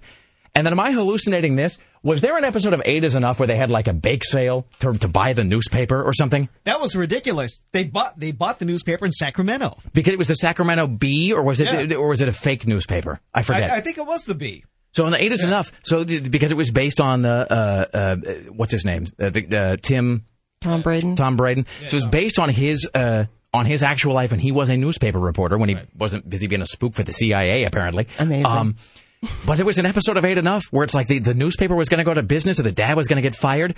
So it's like all the relatives pitch in, and they all raise enough money to buy the newspaper for him. I think we ought to revive that idea for the newspaper industry. They should do it for the radio industry too. There'd be fewer, fewer layoffs. Well, let me, let me see how much uh, let me see how much change I've got in my pockets here, and that'll be a good start. And then we'll uh, I'll just set up a muffin stand or something outside. you want to do that as like a uh, as some sort of like a like a, a publicity stunt for the Oregonian. And plus, as a nostalgic callback for everybody our age that was watching Eight Is Enough, you guys ought to do some sort of a bake sale to buy the Oregonian. We could try it. I'm just saying. I know what would get to. I, I look. I know what uh, gets publicity. I know what people like to uh, to see. That's uh, you just mark my words. That would be entertaining. All right, Sarah. What should we do here? We uh. Let's do a couple stories. All right, let's go to the news desk, ladies and gentlemen, with That'd be Tim Riley. In the news with Tim Riley. So the Rock and Roll Hall of Fame thing was held over the weekend, and uh, Jeff Beck was uh, one of the speakers. He was also one of the inductees. I didn't really enjoy the first one because I, I don't know, I, I felt kind of frustrated that I had to go back and be part of a band. I, I mean, it's all a bit precious, but I, um, What is this he is talking a lot about? better. I don't know, You know, but it's over. A drunken, embittered Jeff Beck speaks gibberish. Film at eleven. Other music news. I think, I think about it just real quickly. I think he's talking about maybe playing with the Yardbirds there. Yeah, I guess. Because there was that deal where Clapton, Jimmy Page, and Jeff Beck were all members of the Yardbirds, but I think there was a lot of acrimony uh, there in the in the split. Like I know Eric Clapton quit when they released "For Your Love" because he felt like it was a big pop sellout. Uh, he was there was you know he thought that it was just an unconscionable um, i- i- the de-evolution into top forty. So that's when he left, and I forget exactly why Jimmy Page. I think I think the new I think the Yardbirds became the new Yardbirds who became Led Zeppelin in sort of like a weird Spinal Tap New Originals kind of way. I don't even remember what happened with Jeff Beck though. All right, I'm sorry. Another music news, Tim. Yes, uh, country crooner Keith Urban's performance will be ro- well remembered in New York, not because of, well, the way he sang. Somebody dumped all his uh, human sludge from the septic tank of his uh, tour bus right out in front of the place where he was playing at 3 o'clock in the morning. Uh, the cleanup process lasted 12 hours. They put some anti-odor powder on it, and then they trucked it away after they put it in bags and sent it to New Jersey. Do you get the sense that one of these days New Jersey is just going to sort of rise up in like an armed rebellion against New York? Yes. I mean, how many times can you pack up Keith Urban's uh, feces and send it to New Jersey before they just decide they're going to have, you know, they've had enough of that? That's just, uh, they're done. Also, the idea that they keep anti-odor powder sort of on hand indicates that maybe this is not a totally isolated event.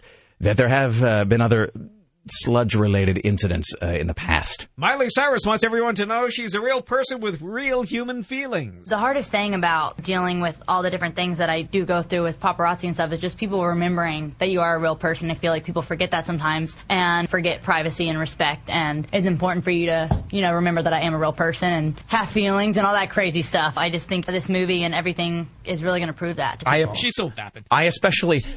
I really appreciate the fact that she's demanding privacy on an interview that she conducted with, uh, like, the Associated Press or somebody, which is being beamed out to nine million uh, radio stations. I don't understand what she's asking. She doesn't want people to pay attention to her. I don't know. Doesn't she have a new movie coming out or Yeah. something? She sure does. Is that when is that coming out? Kristi Turnquist from the Oregonian. Opening this coming weekend. It's the Hannah Montana movie. I thought there already was a Hannah Montana Yeah, movie. that was a always a Hannah concert Montana movie. Oh, that was a, okay. So that was a Concert perf- movie? That was a concert movie. Okay. Oh, this is an actual. It's like a scripted uh, sort of a thing. This she is acts, yeah. apparently, playing a Yeah. part that has human feelings and stuff. Really? Does she? Um, uh, does she act like an unlikable crank? She does. Yeah. All right. Well, from what I heard. Uh, non-escape monkeys are back home at the OHSU Monkey Joint. And we found out where it is, too. So next time you hear them escape, you'll know where it is. 185th and Walker in the suburbs in Beaverton. the, the monkeys actually live in Beaverton. So uh, they're all captured again and everybody's safe. And this is because a guy left a door open. How is it that they came to be free? No, he forgot to put the lock on. The, the monkey uh, cage cleaner.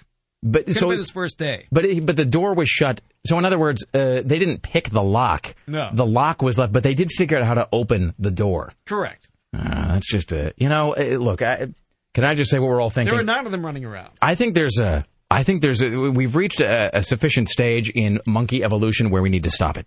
I think we just need to step in and just uh, put a break on it right now because, well, this is like that story about that octopus that figured out how to get out of its cage and turn off the lights in the laboratory a couple months ago, which, by the way, is freaking terrifying. So I think really uh, it's time that we just uh, have some sort of a scorched earth solution. I am not comfortable with the advanced evolution of some of these other creatures. It's unnerving me.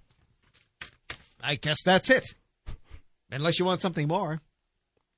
You said a few stories. Is a few, uh, a few is three then. A gaggle. not f- a flock. A murder of stories, Tim. Well, this is a good chance to get caught up, and when we uh, return, we will talk to Kristi Turnquist uh, about a few other items in the uh, pop culture pantheon. We will also have your shot at Pennywise tickets for the end of today's show, and we'll do the top five. Top five songs that sound astonishingly similar to Smells Like Teen Spirit. It is the Rick Emerson Show. It's Rock 101, KUFO.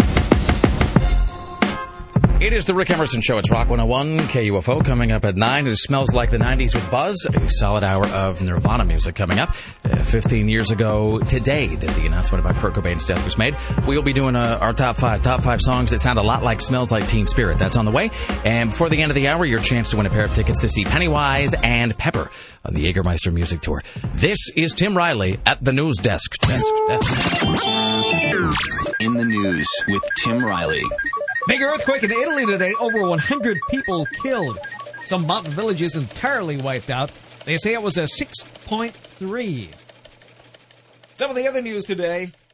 It's all bad out of Washington. A man from Graham, that's the town of Washington, is dead after killing his five children. James Harrison discovered his wife Angela was cheating on him after following her to a convenience store. Then he confronted her, went home, killed all the children who lived in their trailer. Then he went back to the convenience store to look for her. He didn't find her. Cops think he intended to kill her and the new boyfriend when he went back to the convenience store the second time, but they weren't there, so he killed himself. Then from Yakima, remember the uh, story you saw the Everett father robbing a convenience store with his daughter at his side? Well, Yakima police say 42-year-old Robert Daniel Webb was arrested Saturday afternoon after friends convinced him to turn himself in to the Yakima police. More stuff out of uh, Washington. A man gets life for the 1978 killing and dismemberment of a friend with a chainsaw. This happened in Tacoma, which should surprise Uh, nobody. Does it explain what exactly the friend?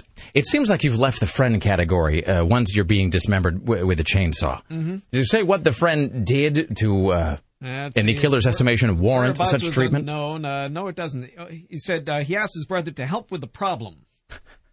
The two admitted to buying a chainsaw and cutting the body into pieces and burying it outside a house in Puyallup. I'm going to need you to carry As something custom- later today. As is Really? the custom at the time in Puyallup. Well, that's that's before the onion tying. Uh, then from Russia comes word a bomb blows a hole in the statue of Lenin. Uh, apparently, it only blew out Lenin's rear end because those statues are so well made. They attempted to uh, blow up the statue, but apparently they only got Lenin's rear end. Is this which statue? Of, This isn't like the the. There, there's one in every corner there, and it's a cottage industry. It had been. At Th- the th- time. th- so this- Everybody gets a Lenin statue. But this isn't like the it's it's a door prize. That's the uh, that makes up for the uh, you know the crippling poverty and the having to you know Gaping hole in the back of Lenin's posterior. eat eat pieces of wood for dinner. Um, but this isn't like his the, the thing where it's his body right No. on display. Is that thing even still there? Where you can go by and see Lenin's corpse? I would imagine it would be. It's a big tourist attraction, isn't it? I don't know. It's one of the main reasons we're going there. Really? Well, I guess I guess there's really not a whole. I, I don't really know what else it, it, I would be traveling to Russia to see. So, I mean, really, once you've got once you've gone and seen Lenin's, uh, you know, Lenin's corpse, you've probably uh, that's the that's the uh, space mountain. That's the Matterhorn ride of uh, of Russia. All right. From the uh, Rock and Roll Hall of Fame Awards, uh, Joe Perry steps up to the microphone. Just got to play with a few of my uh, friends uh, tonight. Um, I'm really proud of Metallica and uh, everybody that got in. So it was uh, Metallica, Jeff Beck, and Run DMC among the five uh, performing arts indicted into the Rock and Roll Hall of Fame Saturday. Uh, apparently it was a three-hour ceremony, but I went back to look for it yesterday and I couldn't find it anywhere. So maybe it's online. One more thing, uh, let's see. A 17-year-old uh, Blaine team was buried with full military honors nearly 60 years after lying about his age to join the army. Robert Schoening was one of uh, 229 bodies discovered in North Korea from 1996 to 2005. That's from the long forgotten Korean War. Jobs coming to Portland. A $138 million reservoir project will create 1,500 jobs in Portland over the next three years. It starts this summer at Powell Butte. A new 50 million gallon reservoir will be next to the 50 million gallon reservoir that's already there. That was built in 1979, but we need more water, so we better start digging a, a big hole. Start digging a big hole right now. I'd much rather have that than a lid over the existing reservoir to keep people from frolicking in the water, or whatever it is they do. Kristi Turnquist from the Oregonian. Uh, you have got an article coming up uh, in the A and E, which is about. I'll let you say it. I'll, Oh. let you, I'll let you say it out loud because if I say it, I'm going to get I'm going to get a dirty look. I've The, uh, got a cover story coming up in the A&E section on the Bridgetown Comedy Festival, the second annual Bridgetown Comedy Festival, which is bringing to town uh, people like Janeane Garofalo and David Koechner, who you may have seen. is Janeane Anchorman. Garofalo? Is she less uh, bony and unlikable at this point? She just turned all spiky and gristly. I don't think she ever washes her hair. No, yeah, but I mean, you know what I mean? No, like that's Rob Pattinson. No, at a, at a certain point, like at a certain point, she was very. um I don't know. She seemed she seemed to have a lot of life and vitality in her. And you look at her now, and it's just sort of. She looks like if you were to take like Susan Powter and maybe leave her out in the desert uh, for five or six weeks, uh, and then to reanimate her some, you know, somehow, and then uh, have her talk about George W. Bush relentlessly. That's sort of what Janeane Garofalo seems to be uh, doing at this point. She does seem to have gotten some tattoos. She seems like a weird, uh, like Disneyland Hall of Presidents version of herself. Well, we'll well, find out when she's here. We'll find out. All right. Uh, so that is coming up, and then I guess the uh, this coming weekend is that Paul. and That's not even. I keep saying Paul Blart Mall Cop, but it's not that. It's the, the No. Seth Rogen thing that is like Paul Blart. I can't even say the name of the movie. I'm so glad. Oh, the mall cop one. You don't have to Yeah. Paul Blart Mall Cop or Yeah. whatever. It's, so all, it's all part of the great mall cop explosion of no, 09 movie going. Now, do you know when it was filmed? Is it like something that they're pulling out because of his newfound fame? Because he looks a lot younger, and it just looks awful. Well, I have a feeling that they must have been in production at the same time with these two dueling mall cop projects. Um, and this one has the misfortune, I guess that would be the word, of coming out after Paul Blart Mall Cop. Well, is this like a thing? Turned into a big hit. And to echo Sarah's point, I saw that when we went to see uh, Watchmen, they were showing the, the trailer for the new Seth Rogen thing, and it did very much look like a thing that he might have shot eight or nine years ago that they had sitting in a box somewhere. And then with the success of, you know, whatever, like uh, knocked up or something like, hey, uh, what else have we got here in the Rogen file? I don't know, a terrible, uh, a terrible movie where he's patrolling a food court. That's great. Let's, uh, let's put that out. It is a it is a laugh free trailer if ever I saw one. Excellent.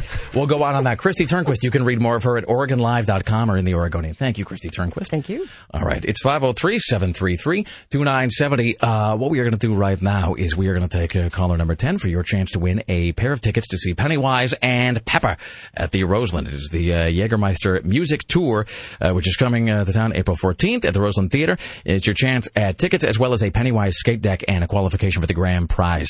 So more about that on the other side. We will take caller 10 at 503 733 2970. 503 733 2970.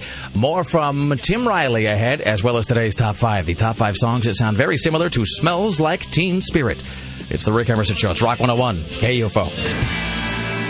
It's the Rick Emerson Show on Rock 101 KUFO. It is Monday morning. Don't forget, coming up at 9 o'clock, Smells Like the 90s with Buzz featuring a solid hour of Nirvana. It is 15 years ago today uh, that the announcement about uh, Kurt Cobain's death uh, was made. And we will be uh, counting on the top five songs that uh, sound astonishingly similar to Smells Like Teen Spirit. That's uh, just ahead. It is time for your chance of winning a pair of uh, passes to see the Jägermeister Music Tour featuring Pennywise and Pepper, as well as a Pennywise skate deck. You'll also be entered into the grand prize for a Jägermeister tap machine, a custom Jägermeister guitar, Peavey amplifier, and a JVC HD radio. Ladies and gentlemen, let us now go to caller number 10 on the Rick Emerson Show. Good morning to you. What is your name, sir? Uh, my name's Dave. Hello, Dave. How are you on this fine Monday? I'm doing outstanding, Big Rick, and Uh. I just want to say real quick that it is music to our sweet ears out here to hear Mr. Tim Riley delivering that news, baby. Why, thank you. Giving you the information as only he can, my friend. Yes, sir. All right. Here is your question. John Cummings, Douglas Colvin, Jeffrey Hyman, and Tommy Erdelyi are the real names of what? Uh, the members of what legendary punk band? They are the real names of the members of what legendary punk band? Sex Pistols. Is that your final answer, sir? Not really, but close enough. it's sort of a binary proposition. It uh, that's kind of a yes no. Uh, sadly, that that couldn't possibly be more incorrect. Yeah, Uh, they couldn't be any more wrong. You know what? You guys Uh. But I have to say you've you've won my admiration and, and, and esteem just because of your sense of moxie, sir. So en- enjoy the rest of your day, my friend. All right, peace All right. it out. Thank you so Darn it. much. All right, well, one more try here. Hello, hi. You're on the Rick Emerson show. Who might this be? This is Joe. Hello, Joe. Same question to you. John Cummings, Douglas Colvin, Jeffrey Hyman, and Tommy Erdelyi are the real names of the members of what legendary punk group? I'm going to guess Pennywise. That's a good guess, and I admire the fact that you just decided to go straight for the uh, straight for the ticketed band. No, that is uh, well. that is also incorrect, sir. All right, good, good day to you. All right, and final try today. Uh, hello, who might this be? This is Pete. Hello, Pete. How are you on this Monday morning? Fantastic. All right. Same question to you. John Cummings, Douglas Colvin, Jeffrey Hyman, Tommy Erdelyi are the real names of the members of what legendary punk band? Uh, Dead Milkmen. Really? The Dead Milkmen? That's the best I could come up with. I don't know very many punk bands. Can you sing a little bit of uh, Bitchin' Camaro for me? Bitchin' Camaro, Bitchin' Camaro. Ah! You totally sound like Beavis. That sounds like Miley Cyrus. Here's the thing that uh, that makes me smile and it makes me laugh inside. That, however, is not sufficient to uh, to win said passes. All right, I'm sorry about that. Now the answer is uh, well. First of all, the answer is no. Uh, the follow up answer is uh, the Ramones. The correct answer is the uh, correct answer. There is the Ramones, sir. All right, join us again tomorrow when we will endeavor to once again give away a pair of passes to the Jägermeister Music Tour. This, however, is your top five for Monday. Fire. And here's the thing: is that's not so totally dissimilar from the way that song actually sounds. So, well done, my friend. It Sounds pretty close. Yeah. Counting is happiness, counting is ecstasy. I love to count, don't you? All right, ladies and gentlemen, with your top five for Monday, it's Tim Riley. And it was on this week in 1994 that Kurt Cobain ended his own life, bringing to a close one of the most influential chapters of modern history. As we examine his place in the evolution of music, we present these, the top five songs that sound like Smells Like Teen Spirit. And there was no way to write that without making it sort of ling- linguistically awkward. I tried to do a whole, like, sounds like Teen Spirit kind of a thing, and that, that didn't really work. Uh, these are the top five songs that bear a musical similarity to Smells Like Teen Spirit. Tim Riley? Number five, Boston, More Than a Feeling. This one's actually, um, this one's more of an honorable mention, actually. Because it's just the way that this riff turns around here. This which is very similar in terms of the chords and the way. Oh yeah, I can hear that. Yeah.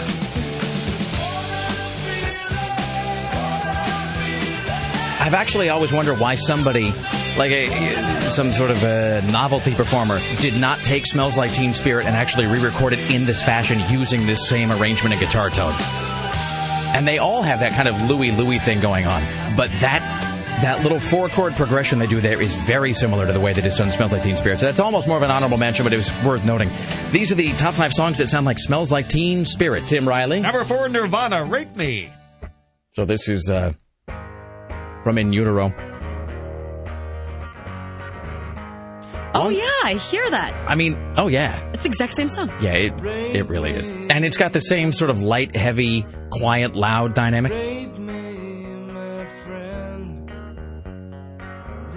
I mean, especially the way he strums it there in the opening. And then just imagine this is going to the chorus of Smells Like Teen Spirit right here. Yeah. Mentally remove his vocals from this. Yeah, it's the same song. Not that he's not a genius.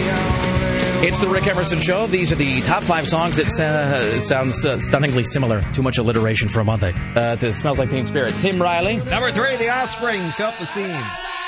Again with the four chord. God, you're right. I've never Yeah. even noticed that before. It really, the record company was, they were looking through the vaults trying to find anything that had kind of a dun dun, dun dun, dun dun, dun dun pattern to it.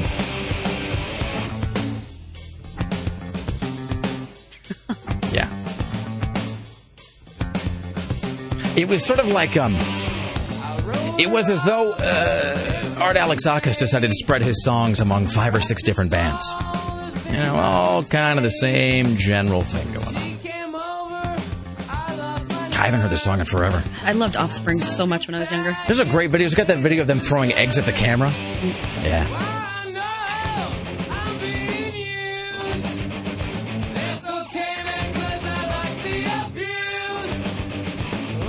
I remember not believing that Dexter Holland had a degree in microbiology until I looked it up.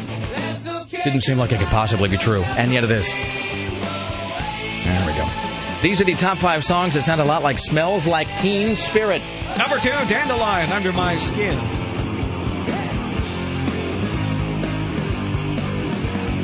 Uh, so this is Under My Skin by Dandelion, a band that is almost totally forgotten at this point. The only reason that anybody really remembers Dandelion, first of all, he had to be around at a specific slice of time and be listening to a certain kind of radio. Yeah, because I don't remember Dandelion. It's all about that again, that the, you know the, the way that they do those those staccato four chords, and the fact that this guy had a very Cobain scream on the chorus.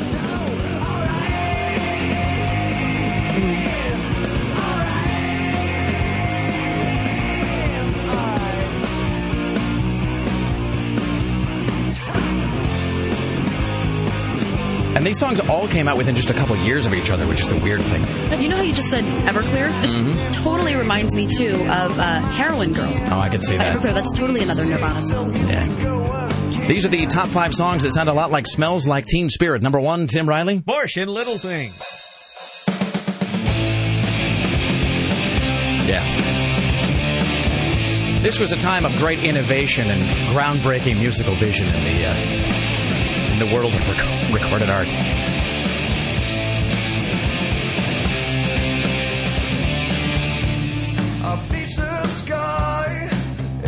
Wow.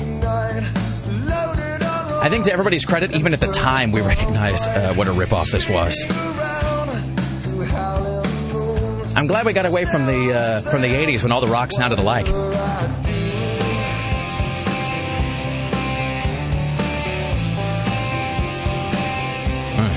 Well, what are you gonna do? He's rich and he gets to uh, he gets to uh, bang Gwen Stefani. I mean, really. Kids, learn to play guitar. It ends well sometimes. It's the Rick Emerson Show. It is Rock 101 and KUFO. We wrap things up with Tim Riley and Smells Like the 90s happens at 9. It all starts right after this. Broadcasting from the greatest city on earth. The Rick Emerson Show returns on Rock 101 KUFO. We now enter the saddest part of the broadcasting day, the final segment of the Rick Emerson Radio Show. Join us tomorrow when our guests will include Katie Darrell from TMZ.com and from Cinematical, Dawn Taylor, plus a, another pair of tickets to see Pennywise and Pepper uh, the Roseland. That'll be uh, tomorrow. Tim Riley, what were today's biggest headlines? The biggest headlines nine escaped monkeys have been caught.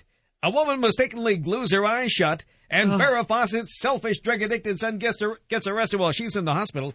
And her people say she's doing fantastic. And don't forget, coming up, really? Did they say that?